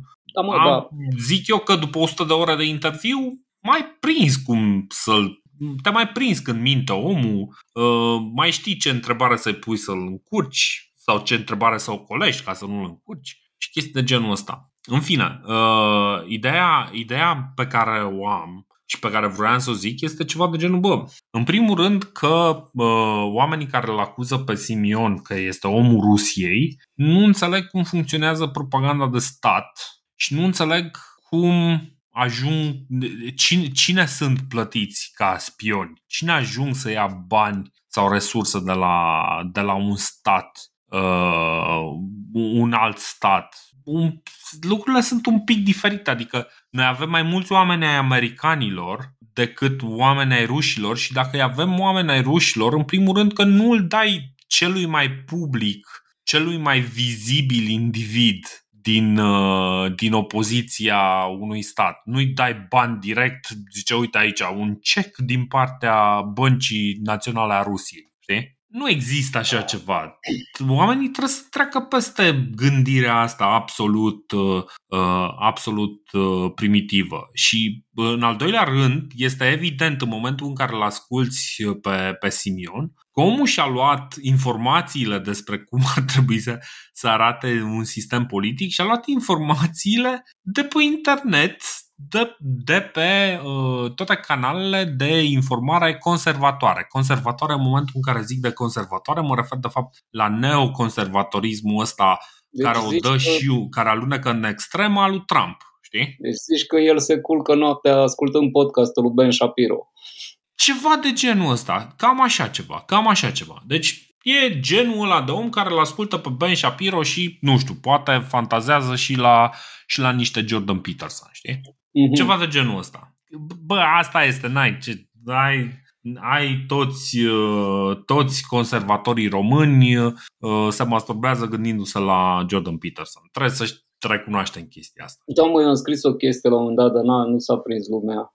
Am scris că uh, Jordan Peterson i-a apărut un vis lui Mihai Neamțu și i-a cerut să-i dea în friend lui Papa Hagi pe Facebook. mă distrai ideea, știi? Că vine Jordan Peterson și... Care e faza? Deci, bă, Jordan, uh, asta, bă, Jordan Peterson este aur pentru conservatoriști americani și pentru foarte mulți oameni care vor asta, că omul e, cum să zic, vorbește cu reproș, știi? Tot Mhm. timpul zice, hai bă, nu mai fi serios, dar la mine funcționează. Unele din ideile lui sunt bune și le uh, accept și înțeleg toată chestia asta, numai că eu, având firea asta a mea, nu pot. La un dat mă pufnește râsul, știi? Când stăteam într-o seară și nu știu ce, bă, mi-a apărut se undă asta pe YouTube. Scrollam ca prostul, evident că asta fac oamenii proști. Și era un ăsta în care Peterson, bă, dar era, era cum să zic, super serios, deci era la 110% superiozitate, uh, seriozitate Peterson. Și um, a apucat ăla să vorbească de o chestie de asta cu, bă, deci apucă-te, puneți viața în ordine, băi, omule, nu se mai poate așa. Și m-a pufnit râsul, am zis, bă, nu mai poate, mă dracu, lasă-mă în pace, mă, să-mi iau două la mea. Deci înțeleg, adică ok, e fain, e nu știu ce, nu știu. Dar uh, Simion, să știi că nu este, toată lumea îl folosește ca țapi spășitor, e mișto să urli că e omul Rusiei, ura, am prins și eu un om al Rusiei, uite ăla, Simion e. Dar el este reprezentantul unei pături din populație care are niște probleme cu actuala funcționare a țării. Și dacă mm-hmm. nu e mhm. el, o să se schimbe cu un altul. Dacă nu e George Simion, o să vină un altul și dacă nu e ăsta, o să vezi. Uh, faptul că de fiecare dată ne apucăm și urlăm, vezi că ăla este prost și bă, facem ca bă, amărâția de la G4 Media cu uh, partidul de extremă dreapta aur, nu schimbă situația că uh, anumite modificări în societatea noastră care au avut loc în ultimii 30 de ani au deranjat o parte din populație și noi în loc să discutăm cu partea aia din populație, să spunem, să încercăm să le explicăm de ce direcția în care mergem e bună, îi privim ca pe niște oameni inferiori. Ăsta este fascism. E simplu. Sau nazism, sau cum vrei să zici. Dar adevărul e că toți oamenii care nu sunt de acord cu chestia asta sunt priviți ca naziști. Bine, nu, nu. Sunt, sunt, sunt priviți, priviți ca, ca naziști, ca, naziști, ca da. untermensch. Și de fiecare da. dată când câștigă, un, o să observi asta la alegeri, când câștigă partidul care nu ne convine, apar știrile. Și care este profilul votanților Uh, pe, înainte era profilul votanților PSD. Sunt de la țară, mm. sunt fără studii superioare, sunt nu știu ce, sunt inferiori, n-au dinți în gură, știi? Uh, cum era aia? Bă, protestații fără dinți vor să pună președinți? Da, uh, ceva de genul. Era sloganul ăla. Toți, deci ăștia din bula noastră, care teoretic suntem mai educați, care avem un anumit venit, îi privim cu ură pe ceilalți și uh, cu dispreț și considerăm un termen. Și când apare câte unul dintre ei, cum este acest George Simion, care, cum spuneai, nu e un om foarte cult, să zicem, și poate nu e un tip foarte sofisticat, prima reacție este, uh, este exact ca manualul de propagandă nazistă. Oamenii lui sunt oameni inferiori și el este dușmanul. El este vândut dușmanului, este dușmanul nostru. Și asta se face Acum se face cu Simion. Acum ceva timp se făcea cu PSD-ul. Ține minte că lucrurile astea s-au mai întâmplat. Uh, până acum vreo 3-4 ani, PSD-ul era în locul lui Simion. Dragnea era ăla care îi puțea gura, care uh, era nasol, care era um, votat de oameni educați din uh, cel mai sărac județ al țării, de ăia care puteau fi cumpărați cu o, o găină și un kil de ulei de cimpanzei ăia, asta făceam acum patru ani. Acum se face cu Simion. Peste doi ani nu știu cine o să iasă din această parte a populației. Că ăsta nu e, el e un simptom. Există o parte a populației care nu e ok cu ce se întâmplă. Și noi nu-i ascultăm mm-hmm. niciodată pe ea. Tot ce facem da. cu, uh, cu discuțiile de genul ăsta e să-i radicalizăm și nu văd unde aduce. Exact ca și faza aia cu Rusia, când uh, tot ce urlăm la ea ne gândim cum să-i radicalizăm și eu am scris o chestie, nu s-a prins nimeni, pentru că majoritatea oamenilor agitați pe internet nu sunt părinți. Dar era chestia, spusesem, cum îi explic fiului meu situația din Ucraina în timp ce îi calc uniforma militară? Că ăla mai are câțiva ani și este apt de a fi înrolat în armată. Și atunci mm. să vezi că, că foarte mulți oameni sunt, o, mamă, Ucraina îi spargă în gură, nu știu ce, am eu vreo trei prieteni pe Facebook care sunt oricând dispuși să ducă să omoară 500 de ruși, dar ei n-au copii, niciunul și sunt foarte pro și bă, hardcore să spargă și așa și zic, bă, dar când se va întâmpla chestia asta, cine crezi că se va duce? Că tu nu te duci, eu nu mă duc, că suntem bătrâni tehnic. Iar uh, ăia care uh, sunt ăștia sau ăia care îi auzi, îi vezi din tot felul de interviuri. Dacă începe războiul, măcar din țară, bă, țara asta n-a făcut nimic pentru mine. Deci cine rămâne? Cine rămâne când trebuie să te bați cu rușii sau cu ucrainienii? Copiii tăi, nu. No tot ce facem e să-i, să-i ostilizăm, nu încercăm să... Trebuie să discuți cu ea, trebuie să vezi ăia de ce nu se vaccinau. Zime acum cum dracu explicăm că trebuie să mai dăm un miliard de euro pe vaccinuri pe care nu le facem, că nu ne mai trebuie. Că noi mai avem de plătit un miliard de euro pe vaccinuri. Barna. Și trebuie cumpărate. Și explică-le la aia, care ai făcut proști trei ani de zile că nu s-au vaccinat. Că erau antivacciniști niciodată nu vrem să vorbim cu ea. Mie mi se pare îngrozitoare faza asta. Adică, băi, fii atent. Pentru unul cu veniturile tale sau cu veniturile mele nu contează, să zicem, inflația asta de 25% care e acum, că e 25%, nu 10% cât anunță ea. Eu mă uit la prețuri. Mm-hmm. Pentru noi nu contează, dar să știi că deci banii își pierd valoarea foarte rapid. Cum îi explici tu lui ăla care are, nu știu, 2500 de lei venit că lucrurile se scumpesc cu 500 de lei în plus pe lună, că pentru el 500 de lei e o sumă, bă, îl doare. Pentru tine 500 de lei nu. Dar pentru ăla, până la finalul anului, toate cheltuielile lui o să crească cu 500-1000 de lei. Și el are venituri de 2500. Și anul ăsta, deci de când din februarie și până se termină uh, războiul ăsta, că dacă îi zic scandal o să zică lumea că evit cuvântul, deci până se termină, asta o să fie echivalentul. Și ăla, la finalul anului, a, noi am terminat războiul, suntem victorioși sau nu, sau îl înjurăm în continuare pe Putin și pe el, și el are 500 de lei mai puțin. Și el nu mai poate să-și mai cumpere chestii, nu mai poate să meargă într-un concediu, nu mai poate să nu știu ce. Și el o să voteze Simioni. Dacă nu votează Simion, votează altfel de Simion, Șoșoacă sau nu știu. Închipuiesc că există, va exista tot timpul ceva.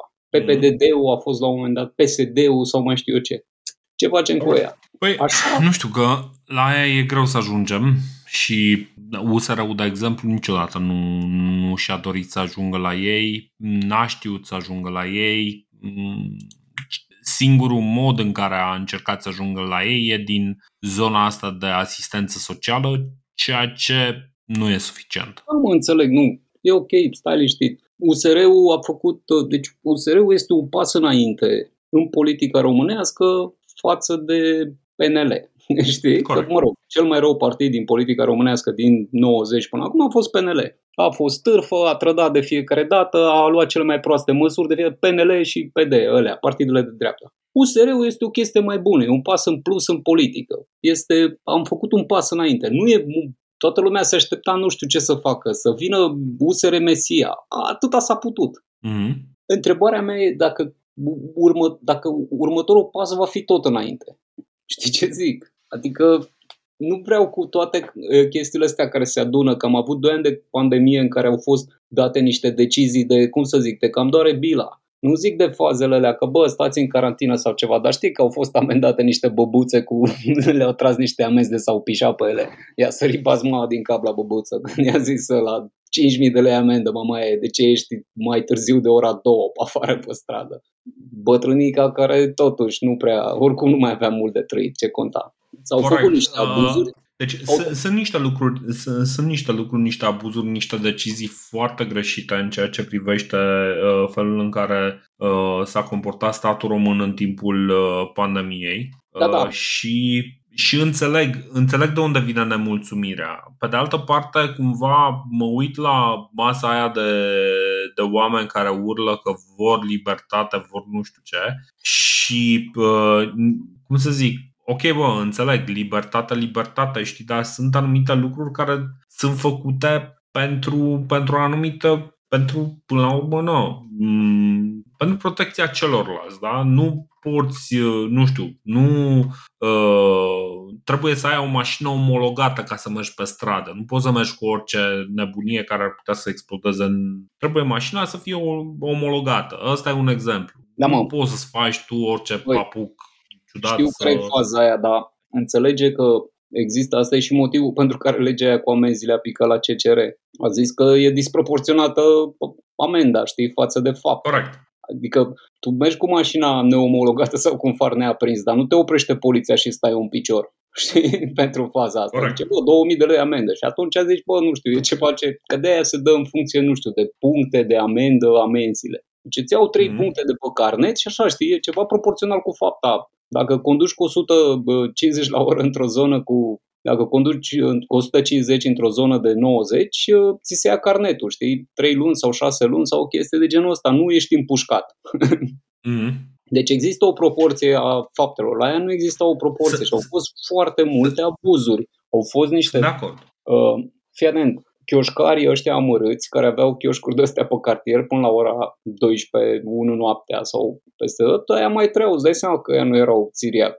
În momentul când li s-a mm. închis, că voi nu aveți voie să aveți deschis, deși nu știu ce pericol reprezentau ei, ei au belit-o. Dar în același timp, uh, pe, pe același palier se aflau benzinările, adică oamenii se duceau să-și ia de băut de la benzinărie, unde se întâlneau tot la fel de mulți. Dar cumva la benzinărie era ok și la chioș nu era ok. Înțelegi? Astea au fost niște nedreptăți. Nu e vorba de uh, ăstea, ci de Uh, nu a fost vorba de măsurile luate, ci că au fost luate așa, știi, cu uh, ex- excepții. Asta e chestia care a supărat pe mulți. Și avem cu, ăștia cu excepții care... și fără, fără logică pe alocuri. Da, și avem și multe fără logică. Și avem chestia asta în care s-au luat măsuri nasoale.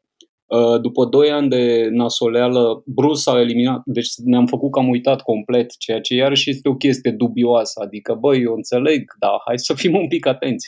Nu se mai vorbește, mm. COVID-ul a dispărut oficial, ca boală, gata. Deși ăla există nu, în continuare. Nu, a dispărut, încă se mai măsoară teoretic. Practic, mă îndoiesc că mă, se mai măsoară real și se mai raportează corect. Uh, a, plus că știi că dădeau raportări greșite. Plus că și în perioada COVID-ului au închis niște site-uri tot așa explicând că ei sunt deținătorul adevărului este statul, ceea ce e o, o, o informație morală extrem de greșită. Aia cu deținătorul adevărului este statul. Adică mm. și toate chestiile astea se adună. Uh, acum o să fie inflație, o să, o să se scumpească, deci asta e previziunea mea. Într-un an de zile, tot ce cheltui tu o să cheltui cu 500 de lei în plus mai mult pe lună. 500 până la 1000 mhm. de lei. Pentru tine sau pentru mine asta e o chestie care e suportabilă.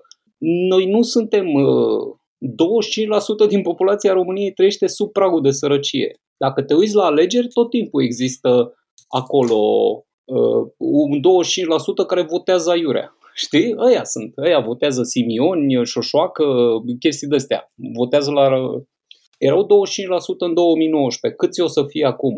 Că salariile nu am auzit să se mărească prea mult. Și uh, mă refer la minimul pe economie, că sunt mulți care trăiesc din minim. Salariile mm. nu prea s-au mărit, dar în schimb cresc facturile și cresc toate fazele astea. Și vine ministrul și zice, bă, nu știu, dacă e scumpă căldura, ardeți și voi niște lemne. Mă, tu ești nebun la cap. Da, deci astea, astea când vine ministrul energiei cu niște tâmpenii, și uh, practic aia este, ăla e adevăr, adevăratul om al Rusiei, știi? Da. Și când ne uităm la, deci când oamenii care suferă faza asta, reacționează prin Simion și alte chestii, reacția noastră e să înjurăm. Apropo de conservatorii aia de prin noi înșine și nu știu ce, toți suntem așa. Toți suntem Jordan Peterson, dar față de săraci. Ce faci, mă? Păi adună-te, cum adică ești sărac? Păi eu apucă-te de treabă, fă-ți curat în cameră. Asta le zicem, băi. Deci în același timp zici, Jordan Peterson e un muist. Și după aia te duci pe la țară și zici, ce faci mă, de ce nu-ți îndreți gardul? exact același lucru, îi spui ăla. Noi suntem Jordan Peterson. Singura fază ți-am zis, trebuie să treci mai departe de faza asta. Să aduci aminte când începi să fii foarte plin de reproșuri. Și hai bă, mai două dracu, mai calmăm un pic, mă, dăm, bem două beri. Bine, printre, printre chestiile amuzante e că ăsta, Simion se plângea de socialiști și mamă cât de răi sunt socialiștii, dar absolut toate măsurile pe care le discuta și despre care vorbea erau de, de factură socialist. Ceea ce mi se pare cel mai amuzant. Da, da, nu, uh, nu sunt. Deci acum socialiștii sunt ăia care se ocupă de drepturi pentru transexuali nu, nu interesează de nu, sărăcie. Mă, bă, deci hai, hai, hai, să, hai, să, hai să discutăm. Deci suntem, suntem oameni maturi, da? Și avem, suntem majori și întâmplător chiar și vaccinați. În momentul ăsta e o informație mai interesantă decât era cu 2 ani și jumătate. De trei ori chiar. Uh, de trei ori. Ideea, ideea uh, cu transexuali, cu toată... Deci toată discuția asta este împinsă de o minoritate foarte îngustă foarte îngustă, foarte vocală, care a pus mâna pe megafon. Ăia puțin, da? Dacă vrei, îți dau să vorbești cu un socialist pe bune. Uite, cu Rogozanu. Rogozanu nu cred că stă și zice o să încerc puberty blockers doar pentru că m- sufer pentru transexuali. Nu cred că zice chestia asta. Băi, zice... deci eu am văzut un articol în Daily Mail în care o prof, ă, ea discutau că o profesor a fost dat afară nu știu ce școală din Statele Unite, că aia a dat în gât că 11 elevi de la ea din okay. școală, ceea ce mi se pare enorm, sunt pe puberty blockers și sunt fără știrea părinților. Uh-huh. Și partea nasoală în toată chestia asta care m-am uitat, nu era că aia a fost dat afară pentru chestii de astea, e treaba lor problemă. E că nimeni nu și-a pus problema, băi, nu este ok să faci gestul ăsta. Nu gestul cu să-i dai în gât. Gestul cu să pui copilul pe puberty blocker, să dai un tratament prin care să mutilezi copilul fără știrea părinților. Astea sunt ca experimentele făcute de naziști pe evrei. Știi că ca experimentele la Tasi pe negri pe care le-au făcut americanii la un moment dat. Deci aia este hmm. partea nasoală. Nu că discută unul că umblă cu steagul. Pe aia mă doare în cur. Nu, aveți, bă, din punctul meu de vedere, umblați cu steaguri, faceți de gay pe toate cartierele. Dacă păi, vreți să afișezi deci, steagul gay pe casa scării, la afișez. Mă doare în curt. Chiar nu, aia nu vreau nimic. Exact. nu înseamnă Deci- o problemă. Ce, ce vreau să zic este că iarăși treaba asta, din nou, cu trans, cu în momentul în care vorbești cu oameni care chiar sunt socialiști, chiar gândesc în direcția aia, nu prea sunt de acord cu chestiile astea. Da, mă, da. La, Îi cu și asta auzi sunt- și și discută între ei, dar hai să fim serioși, că oamenii nu se duc să citească de ce, Asta ce spun. vorbesc oamenii decenți, da? Ei se Nu. duc să citească ce scrie, nu știu, n-aș putea să, să zic pe cineva reprezentativ de... Deci eu zic de cu asta stânga. sunt asociați acum so- uh, socialiștii, la fel cum ăia de dreapta sunt asociați direct cu Hitler. Deci nu mai există variantă de mijloc. Că bă, oamenii serioși de dreapta Păi sunt da, de aia mă. care zic, bă, statul ar trebui să se implice mai puțin în economie și în principiu Exact. să reduceți Exact. taxele, știi? Păi da, mă, da, da, da, uite, vezi, deci tu fiind Sau să eficientizezi conservator taxele. mai, sau mai conservator, tu fiind mai conservator, tu te uiți și vezi discursul echilibrat de dreapta, dar foarte slabe șanse să nu vezi discursul echilibrat de stânga. Păi eu văd de discursul Dar ăla echilibrat există. Dacă eu îl citesc pe Rogozanu, eu știu ce înseamnă o variantă echilibrată în care... Bă, Pe ți-am bun, zis, ok, tu, am tu știi, discutat dar, acum dar vreo șapte ore când am început podcastul de ideea de, bă, fii atent că trebuie să facem niște autobuze pentru pensionari ca să ajungă ea mai ușor la piață. Aia este varianta Corect. care mă interesează. Apropo de cheltuielile statului, deci fii atent. Eu bă, a, sunt cu ideea de conservaționism fiscal. Când aud pe ă, ăla că a, s-a lăudat cu un spital de 500 de milioane de euro, pe mine mă doare capul. Spitalul ăla regional costa acum 10 ani 100 de milioane, acum a ajuns la 500 de milioane. Îl facem cu BRD, cine dracul plătește, nu știu. Nimeni n-a Mhm. stat o dată să oprească să zică, bă, poate e prea mult, vă bateți joc. Când zice de tramvai de 200 de milioane, iarăși mi se pare ceva aberant. Dar pe de altă parte nu zic că n-ar trebui să cheltuie bani primăria, dar nu-i cheltui pe tâmpenii, mă. Fă o linie de autobuze acolo și fă garaj. Tu știi că, deci, ăsta a blocat un proiect cu, cu garaj rat pentru autobuzele electrice și iarna li se sparg toate bateriile, li se fut bateriile, că le trebuie ținute la căldură. Ăsta este primarul ecologist Coliban. El se ceartă, are niște meciuri pe acolo. Chestia asta n-a rezolvat. Uh, uh, uh, alea, bă, rasteluri de bicicletă n-a rezolvat. Eu nu zic să facă, uh, uh, cum să zic, uh, să nu mai cheltuie primăria nimic, ci bă, cheltuie mă și tu pe niște chestii utile. Și la fel Corect. și statul și la fel și toată chestia asta. A- Corect. Asta e bă, apropo de politică și alte faze. Când îl, îl, îl aud și pe ăla, președinte, zice, o să mărim bugetul de apărare la 2,5%. Bă, ăsta era planul. Planul e să dăm mai mulți bani pe arme? Serios. Nu trebuia să mărești, să te gândești cum dracu să facem, să devenim o influență diplomatică pe aici, să nu se certe între ei. Păi da, dar acum e cam târziu, aparent. Păi dar nu, Ah. da, bă, care e planul pe viitor? Adică planul energetic.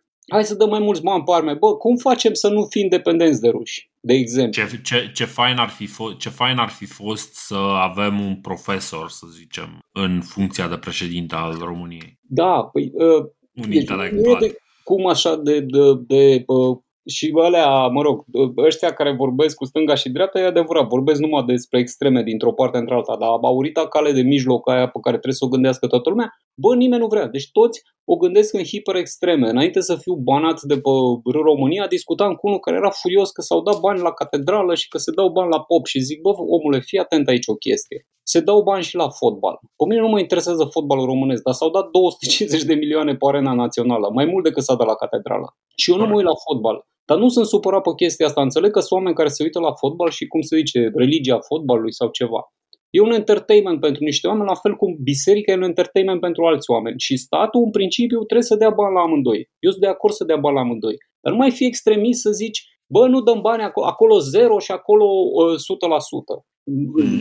Astea sunt, sunt și, nu știu, lumea gândește exclusiv în extreme. Toți zic, uh, de acum încolo nu mai finanțăm nimic cultural. Bă, nu mă, lasă-mă, dă și acolo, dă și acolo, dar dă cu cap. Nu zice nimeni să, uh, cum să zic, să interzici toate finanțările de sport. Eu, discuția asta, eu nu reușesc, tot încerc de câteva timp să conving, zic, bă, de ce există club profesionist de handbal în Brașov? Plătit de primărie, sunteți nebun la cap? Cu ce sprijin tu sportul în felul ăsta? Fă cluburi de junior și fă pe ea să meargă gratis și să nu te mai coste bani să-ți dai copilul la sport. Că acum dacă îți dai copilul la sport la clubul primăriei și nu numai în Brașov, peste tot în țară, nu e că, vezi, doamne, sunt ai noștri mai ciudați. Bă, peste tot în țară sunt cluburi sprijinite de municipalitate în care tu dacă vrei să-ți dai copilul la sport, la clubul municipalității, tu plătești echipament pentru la taxă de înscriere, taxă de ținut acolo, uh, uh, mhm. cantonamente și toate fazele astea. Păi și zic, bă, tu ce susții mă cu sportul? Tu ce faci cu sportul? Ce, ce sport susții tu de masă? Tu de fapt nu susții sportul, tu susții, uh, iei bani de la ăia, iei și bani de la buget să, să plătești cele mai mari salarii la handball din uh, lume la echipa Bucureștiului. Aia e o tâmpenie. Că nu e, uh, uh, știi, eu, nu sunt, eu sunt de acord, da mă, dăm bani la sport, dăm, facem arenă națională, mai facem încă 5 stadioane pe aici, dar te rog eu frumos, dă banii pe sport, pe sprijinirea sportului și lasă sportul profesionist să ocupe el alții. Dacă Correct. oamenii vor să facă afaceri din sport, lasă-l pe Gigi Becali mă să ocupe și închiriază arena. Dacă vrea să, să joace pe arena națională, îi zici, bă, nu știu, te costă 100 de mii sau îmi dai jumate din prețul biletelor. Habar n-am, scoate bani din ea. Gândește-o în felul ăsta. Dar nu, ăla joacă pe aia, ăla nu mai joacă pe aia, joacă pe altă arenă, că e mai ieftin, dar toate sunt ale statului. Că nu există stadioane private, cred că în afară de ăla lui Hagi. Deci statul cumva îl subvenționează pe ăla care e hiperbogat. Corect. În continuare, nu, nu îl subvenționează și toate echipele. Deci, echipa profesionistă din Brașov, care e acum? Fece Brașov, aia în Liga 2. Corona. Aia e subvenționată Sau, de primărie. Nu, Fece Brașov, Fece Brașov. A? Fece Brașov, așa e. Așa, e subvenționată de primărie. Bă, tu ce subvenționezi? Ești nebun? Tu n-ai un stadion. Refăți stadionul, preia stadionul de undeva, că stadionul ăsta pe care joacă, bă, asta e, nu știu, e în litigiu, e într-o prostie cea, rezolva problema aia. Fă un stadion, mititel, că nu trebuie să faci un stadion de 50.000 de locuri. Fă și tu unul de cât era la de la FC Brașov, 12.000, fă de 15.000, mă, na, ajunge. Și Correct. după aia cine vrea să joace pe el, fă un deal cu ei. Bă băieți, ăsta e stadionul meu. Puteți să jucați care cum vreți, vă stabiliți programul, eu iau uh, încasatorul de bilete e al meu, ați înțeles? e al primăriei și eu iau 25% din bilete. Mm. Din ce bilete vindeți? Asta e taxa, în rest puteți să jucați să vă antrenați pe el, vă dau voie o zi înainte să vă antrenați și în ziua meciului să intrați. Aveți 6 uh, ore de antrenament înainte și în ziua meciului încă 6 ore. Dar când lumea taie bilete, mie îmi dați banii. Tu ți drepturile din difuzare de TV, din uh, popcorn ce vinzi pe acolo și din ce vrea, uh, nu poți să faci o afacere treaba ta. Și eu 25% din bilete pentru că ți-a stadionul. Așa sprijin, mă, fotbalul. Și ai tu grijă de stadion. Nu lași în grija lui tare, ai un om care să se ocupe de gazon, nu vină ea toată ziua pe acolo, fiecare cum are treabă. Și rezolva problema. Așa, așa faci cu sportul, așa faci cu toate. Asta este politică uh, în interesul cetățeanului. Ți-am zis, fă niște autobuze dintr-o parte într-alta să meargă ca lumea. Corect, și... corect. Deci, ca, ca și idee, până la urmă, ideea pe care, pe care vroiam să, să o punctez și ai exemplificat-o și tu, da? Ideea e în felul următor. În momentul în care lumea discută, băi, Conserva- conservatorii sunt tâmpiți. Bă, nu, conservatorii nu sunt tâmpiți. În general, conservatorii au niște puncte de vedere pe care, apropo, conservator în România, dacă e să ne uităm la definiția ce înseamnă conservator, conservatorul e de fapt un progresist care vrea, care vrea niște modificări. Uh, conservatorul nu, nu, a, nu prea are ce păzi în România, adică România e totuși până la urmă un stat pe care îl cunoaștem destul de bine, e corupt, uh, nu, nu are grijă de Uh, cetățeni și nici măcar nu le dă libertatea economică și de exprimare și de uh, completă așa cum ar trebui. Deci uh, conservatorii nu prea au ce să conserve din punctul ăsta de vedere. Dar hai să zicem că importăm ideologia din Statele Unite și conservatorii, conservatorii aia, mare parte ăia moderați, nu sunt tâmpiți neapărat. Nu, sunt, nu sunt tâmpiți mai deloc. Deci la fel nu, iarăși, cum... e aceeași Dorin, e aceeași discuție despre extreme. Bineînțeles că ai ce să conservi. Îți spun eu ce ai ce să conservi. Filmele lui Sergiu Nicolaescu. Aș vrea să le Băi, dai corect. toate jos de pe YouTube, din, pe unde le fură și scot alții bani de pe ele și îți faci tu România Film un canal de YouTube, dacă vrei, dacă nu îți faci un alt site și le dai acolo gratis, că oricum sunt plătite de statul român, fără reclame. Corect. Băi, uh, învățăm și noi de la ruși, că ea Mosc filme au pus toate filmele lui Tarkovski pe YouTube. Au zis, bă, știi ceva, dacă vreți să le vedeți, uitați-vă, mă, că alea sunt plătite de Uniunea Sovietică, dracu știa, cu 50 de ani, uitați-vă, bucurați-vă de ele și asta e. Aia, ai, uh-huh. asta e un exemplu. Poți să ai, cultura română nu e zero. Știu că mulți oameni sunt fascinați de ideea asta pentru că ei sunt frustrați că sunt nimeni și dacă eu sunt nimeni, tot în jurul meu e nimeni. Bă, există niște chestii pe care merită să le păstrezi. Inclusiv limba asta în care putem folosi pula în loc de orice cuvânt. Sunt niște faze Corect. mișto, știi? Sunt uh, chestii. Și le putem conserva. Dar asta e una, aia să, dacă dai foc la drapel, intri în pușcărie, e alta, știi? Că există extremele. Deci hai să păstrăm ce mai avem pe aici, inclusiv cozonacul, care nu-mi place mie, dar este specific românesc, ce dracu să-i faci. Păstrăm, uh, uh, conservăm și cozonacul, conservăm și istoria și mândrele la horă și bă, poveștile alea despre Sarmise Getuza și miturile și uh, toate căcaturile alea pe care le avem, câte sunt puține, așa, nu știu ce, și, dar nu exagerăm cu ele. Le luăm și noi așa un pic în serios, că atât am putut. Știi, avem și noi în sărăcia noastră niște culturică acolo. Toată lumea de, de ori brâncuș, ori nimic. Mai, mai avem și pe Emil Gârleanu. Înțelegi? Corect. Adică, bă, serios. Deci, bă, ai văzut cum e numai raportarea noastră la cultură este, bă, dacă nu ești brâncuș, ești zero. Ai, mă, o dracu, la, asta e. Da, mă, dar am vrea și noi să avem giganți, știi? Că, Păi și na. cum crezi că faci giganți? Așa, alegând... Păi, Eu uh, știu că nu așa, dar zic... de- Deci nu, nu pot... Bă, uite, deci uh, am, am făcut un, un episod despre uh, dacopatie, da? Deci e- și cum să spun, într-un fel mă uitam și ca să, ca să studiez pentru episodul ăla, evident că am trecut un pic și prin ce produce Roxin, știi? Și uh, băi, deci îl înțeleg, adică omul a luat, luase un episod, uh, dau, dau un singur exemplu, luase un episod, uh, există o, uh, o regina masageților care l-a bătut pe uh, Cyrus uh, cel Mare, uh, Coreș, sau nu știu exact cum îi spune în română. Uh, în, în principiu l-a bătut pe ăsta, e femeia care l-a bătut. Asta era undeva la vreo 3500 de kilometri distanță de bă, litoralul Mării Negre, știi? Dar uh, uh, pentru că e coincidența de nume, uh, Roxina a băgat din top faza aia că uh, asta, uh, cetatea Tomis și a luat numele după regina aia Tomiris, care era la 3500 de kilometri distanță și fix aia făceau niște greci, se închinau la o tipă care era la 3500, n-avea nicio treabă cu, cu zona respectivă, în fine.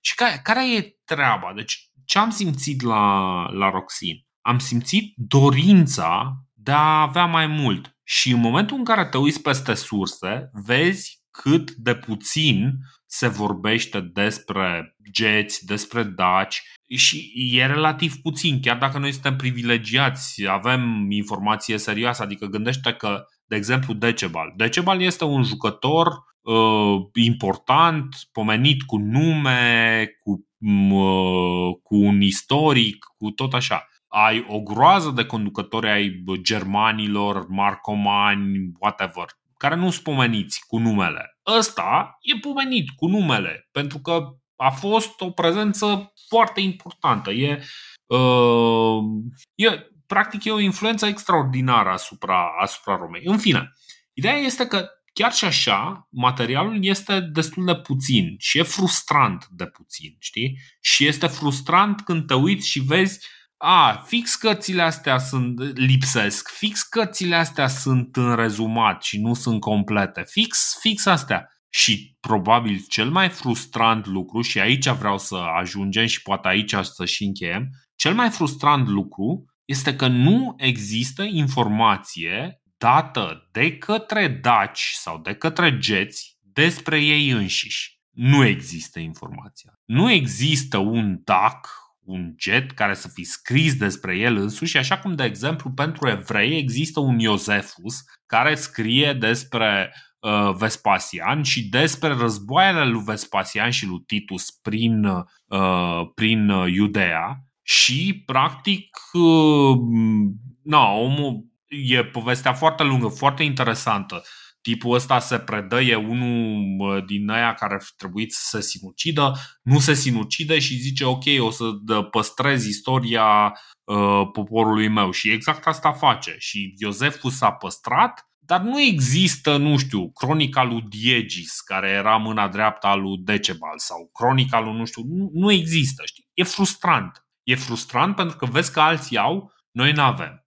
Și e ceva de genul, bă, vreau să-mi explic chestia asta, altfel decât că strămoșii ăștia ai mei erau niște cretini. Vreau să-mi explic cumva lucrurile astea și singura explicație e să-ți țeși o conspirație de asta absolut aiuristică. Evident că nu asta e soluția. Evident că nu asta e soluția și e, evident că de asta asta am și încercat cu podcastul de istorie să, să le explic oameni, bă, nu asta e soluția, nu. Trebuie să ne uităm, asta e informația, trebuie să acceptăm informația care ne vine, cum ne vine, să o interpretăm și asta e. Dar ideea e, până la urmă, ideea la care vreau să ajung este că, bă, noi avem cultura și istoria pe care ne-o scriem. Și ăsta e motivul pentru care eu o să scriu, de exemplu, un articol despre impactul ICR Podcast. Pentru că, bă, eu sunt ca geți între romani. Dacă romanii nu scriu despre mine, trebuie să scriu eu, mă. Că altfel nu mai rămâne nimic. Bă, nu știu. Cred că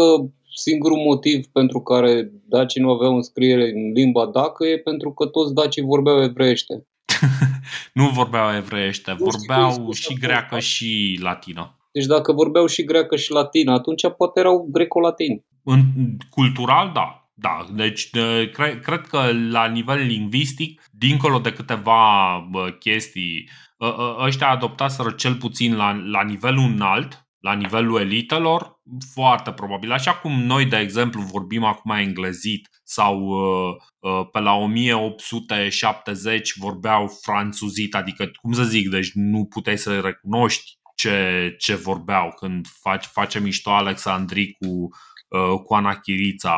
El e încă încearcă să țină discursul uh, din, din zona aia, să-l țină în zona unde un român ar putea să-l înțeleagă, că majoritatea vorbeau și mai franțuzit de atât.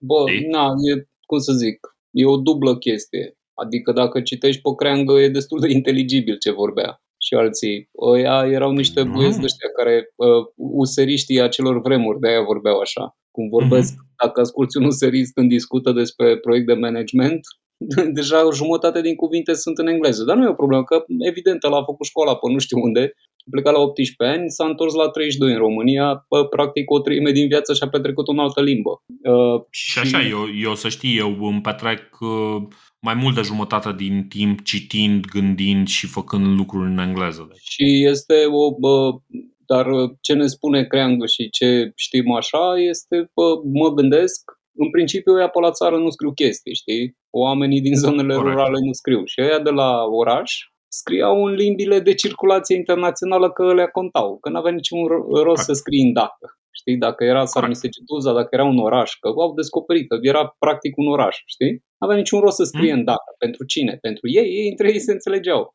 Dar când trebuiau să comunice cu alții, trebuiau să vorbească în latină sau în alte, că latina era lingua franca atunci. Aia scriau în latină. Dacă cineva peste 500 de ani uh, va găsi aici, va găsi o grămadă de acte ale României scrise în limbi străine. Wikipedia uh, despre România în engleză este mai lungă decât uh, articolul în română. Știi? Că îl scrii pentru alții, nu scrii pentru tine. Și ăia care se ocupau cu arta la țară făceau uh, lemne, chestii, desene și alte chestii, nu aveau niciun motiv să scrie, știi? Uh-huh. Arta rurală nu este manifestată prin scris. Scrisul e folosit pentru a comunica ceva. Dar la țară, Corect. dacă nu ai negustor și dacă tu te ocupi doar așa, maxim numărai câte oi ai.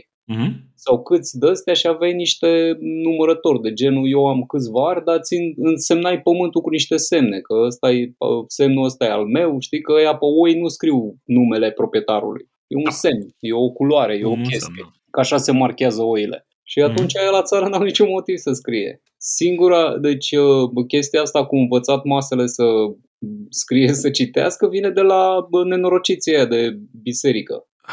Și de la iluminiști. Nu știu dacă e de la biserică, dar nu numai de la biserică. Bă, iluminismul în Humulești nu exista. Stai liniștit, da? Corect. Citește amintiri din copilărie și vezi că a venit popa cu ideea uh, le-a prostit pe babele din sat, haideți tu să înveți ăștia să scrie, să citească și să le dau un pic de bătaie. Și citeau Biblia și cam asta făceau, mă rog, că nu știu mm-hmm. cum îi mhm. ziceai, slovul. Da, cam asta e, venise popa să-i prostească ăștia au fost oamenii cu școlile. Și apropo, uh, iluminiștii, universitățile occidentale au fost construite tot de băia religioși, că erau niște instituții creștine în principiu, nu le-au făcut atei. Corect. Adică toate alea, toate universitățile, când te uiți, acolo era cât un popă, cât un călugăr, cât o mănăstire care zis, bă, hai să facem școală. Deci ăștia erau cu Mhm. faza asta, hai să învățăm pe fraier să citească. Nu, bă, iluminiștii practic sunt rezultatul a 300 de ani de uh, lucrat biserica pe la ei. Și motivul pentru care când toți zic că în timp ce ăia construiam cetăți și noi ne ocupam pe aici cu invaziile, este real că dacă te uiți cu atenție în istorie, așa în ultimii 1500 de ani, oamenii când veneau la bătaie veneau din partea aia, dinspre Rusia. Știi? Tot timpul din partea aia se întâmplă. Corect. Toate invaziile A, veneau. păi, Nu, evident că băia venind de aici mă celăreau pe ăștia pe drum. Noi fiind primii care o luam în, în barbă și când stăteai în Franța era, era, erau mai puține invazii și atunci aveai timp să-ți faci uh, castele, orașe, scrieri. Uh, Italia era mai greu de invadat decât România. În principiu, Moldova e foarte ușor de invadat, știi? Că Mhm. dacă treci de Urali, vii în partea asta și tragi bătaie că de aia. Scuză-mă. Deci uh, nimeni nu se uită cu atenție că Vlad Țepe și cu Ștefan cel Mare sunt verișori și sunt doi dintre cei mai sângeroși oameni care au trăit vreodată pe planetă. Deci niște criminali excelenți, amândoi. Uh, Țepeș are uh, imaginea mai, știi, mai de sadic, dar știi, Ște- și Ștefan cel Mare era același lucru. Era un tip Corect. hiperviolent care măcelărea oameni personal și care, deci măcelărea uh, Putin e un sfânt pe lângă ce era Ștefan cel Mare. Și nimeni nu se întreabă, zice, bă, dar de ce erau ei atât de violenți? Păi, ca să te oprezi, ca, să, ca, ci- ca cineva să te, uh, ca să te aperi de ăia care vin în continuu de o mie de ani să te bată, răspunsul este că se radicalizează niște oameni extrem de mult. Și ăla e capătul radicalizării, Vlad Țepe și Ștefan cel Mare. De-aia Corect. ăia își permiteau să facă iluminism, că la ei nu venea războiul, dar aici trebuia, dacă uh, sunt regii ai Franței care bă, n-au dat bășini câți oameni au ucis personal Ștefan cel Mare. Deci personal, nu cu armată. Plus că uh, eu zic că noi avem o imagine complet distrusă despre otomani în general, despre Imperiul Otoman uh, în general și uh, băi, în câțiva ani, știi cum e, eu o să fiu sănătos să reușesc să fac chestia asta, o să vorbim și despre Imperiul Otoman și poate atunci o să putem pune o perspectivă interesantă din punct de Ți-am vedere zis, am vrut, istoric.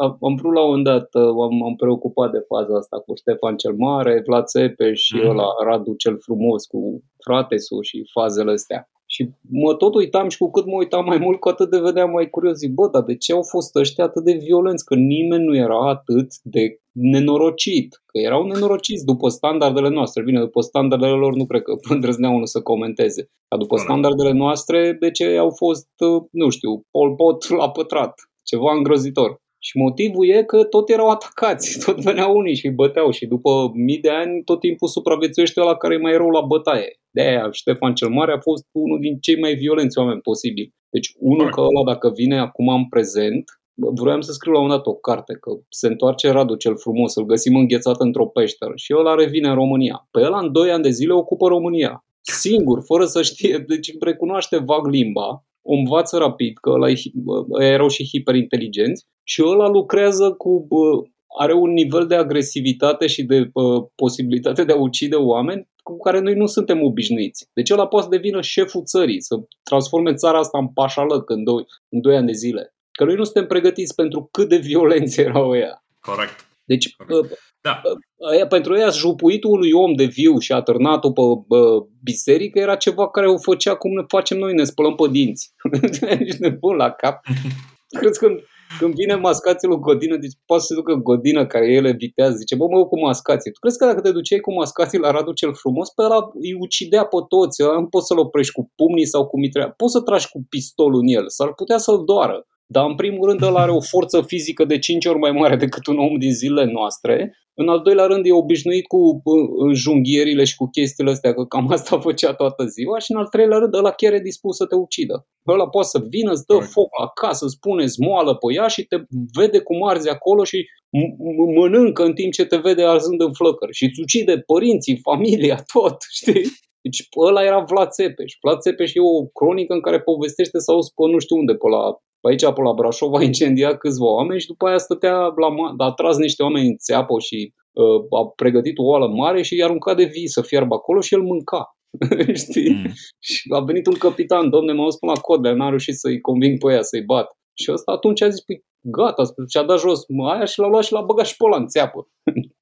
Da. Nu, no, dar în fine. Uh, băi, altă oricum, zi. hai că noi facem asta de patru ore. Bravo. Îl împărți uh, și tu în uh, două bucăți. Păi e împărțit deja în două bucăți. Exact, tocmai de aia. Pentru vrei să, vrei să... Nu mă, îl pun pe tot deodată. Dă nu, nimeni, nu, lasă au suferit destul oamenii. Pune și tu acolo o ediție specială de Paști. Pune partea întâi și partea a doua, că altfel nu, nu o să stea nimeni să asculte patru Bine, ore. bine, ok, eu o să, să pun două părți. Telefon. Dacă îl descarci de undeva, te doare. Pune la finalul primei părți, zice, bă, aici s-a întrerupt, dar oricum noi vorbeam deja de mult și am zis că mai vorbim 20 de minute și când colo am vorbit încă două ore. Exact. no. No, bun. Băi, asta a fost ediție specială, două episoade. Ne auzim data viitoare sau poate niciodată. Ciao! Ciao!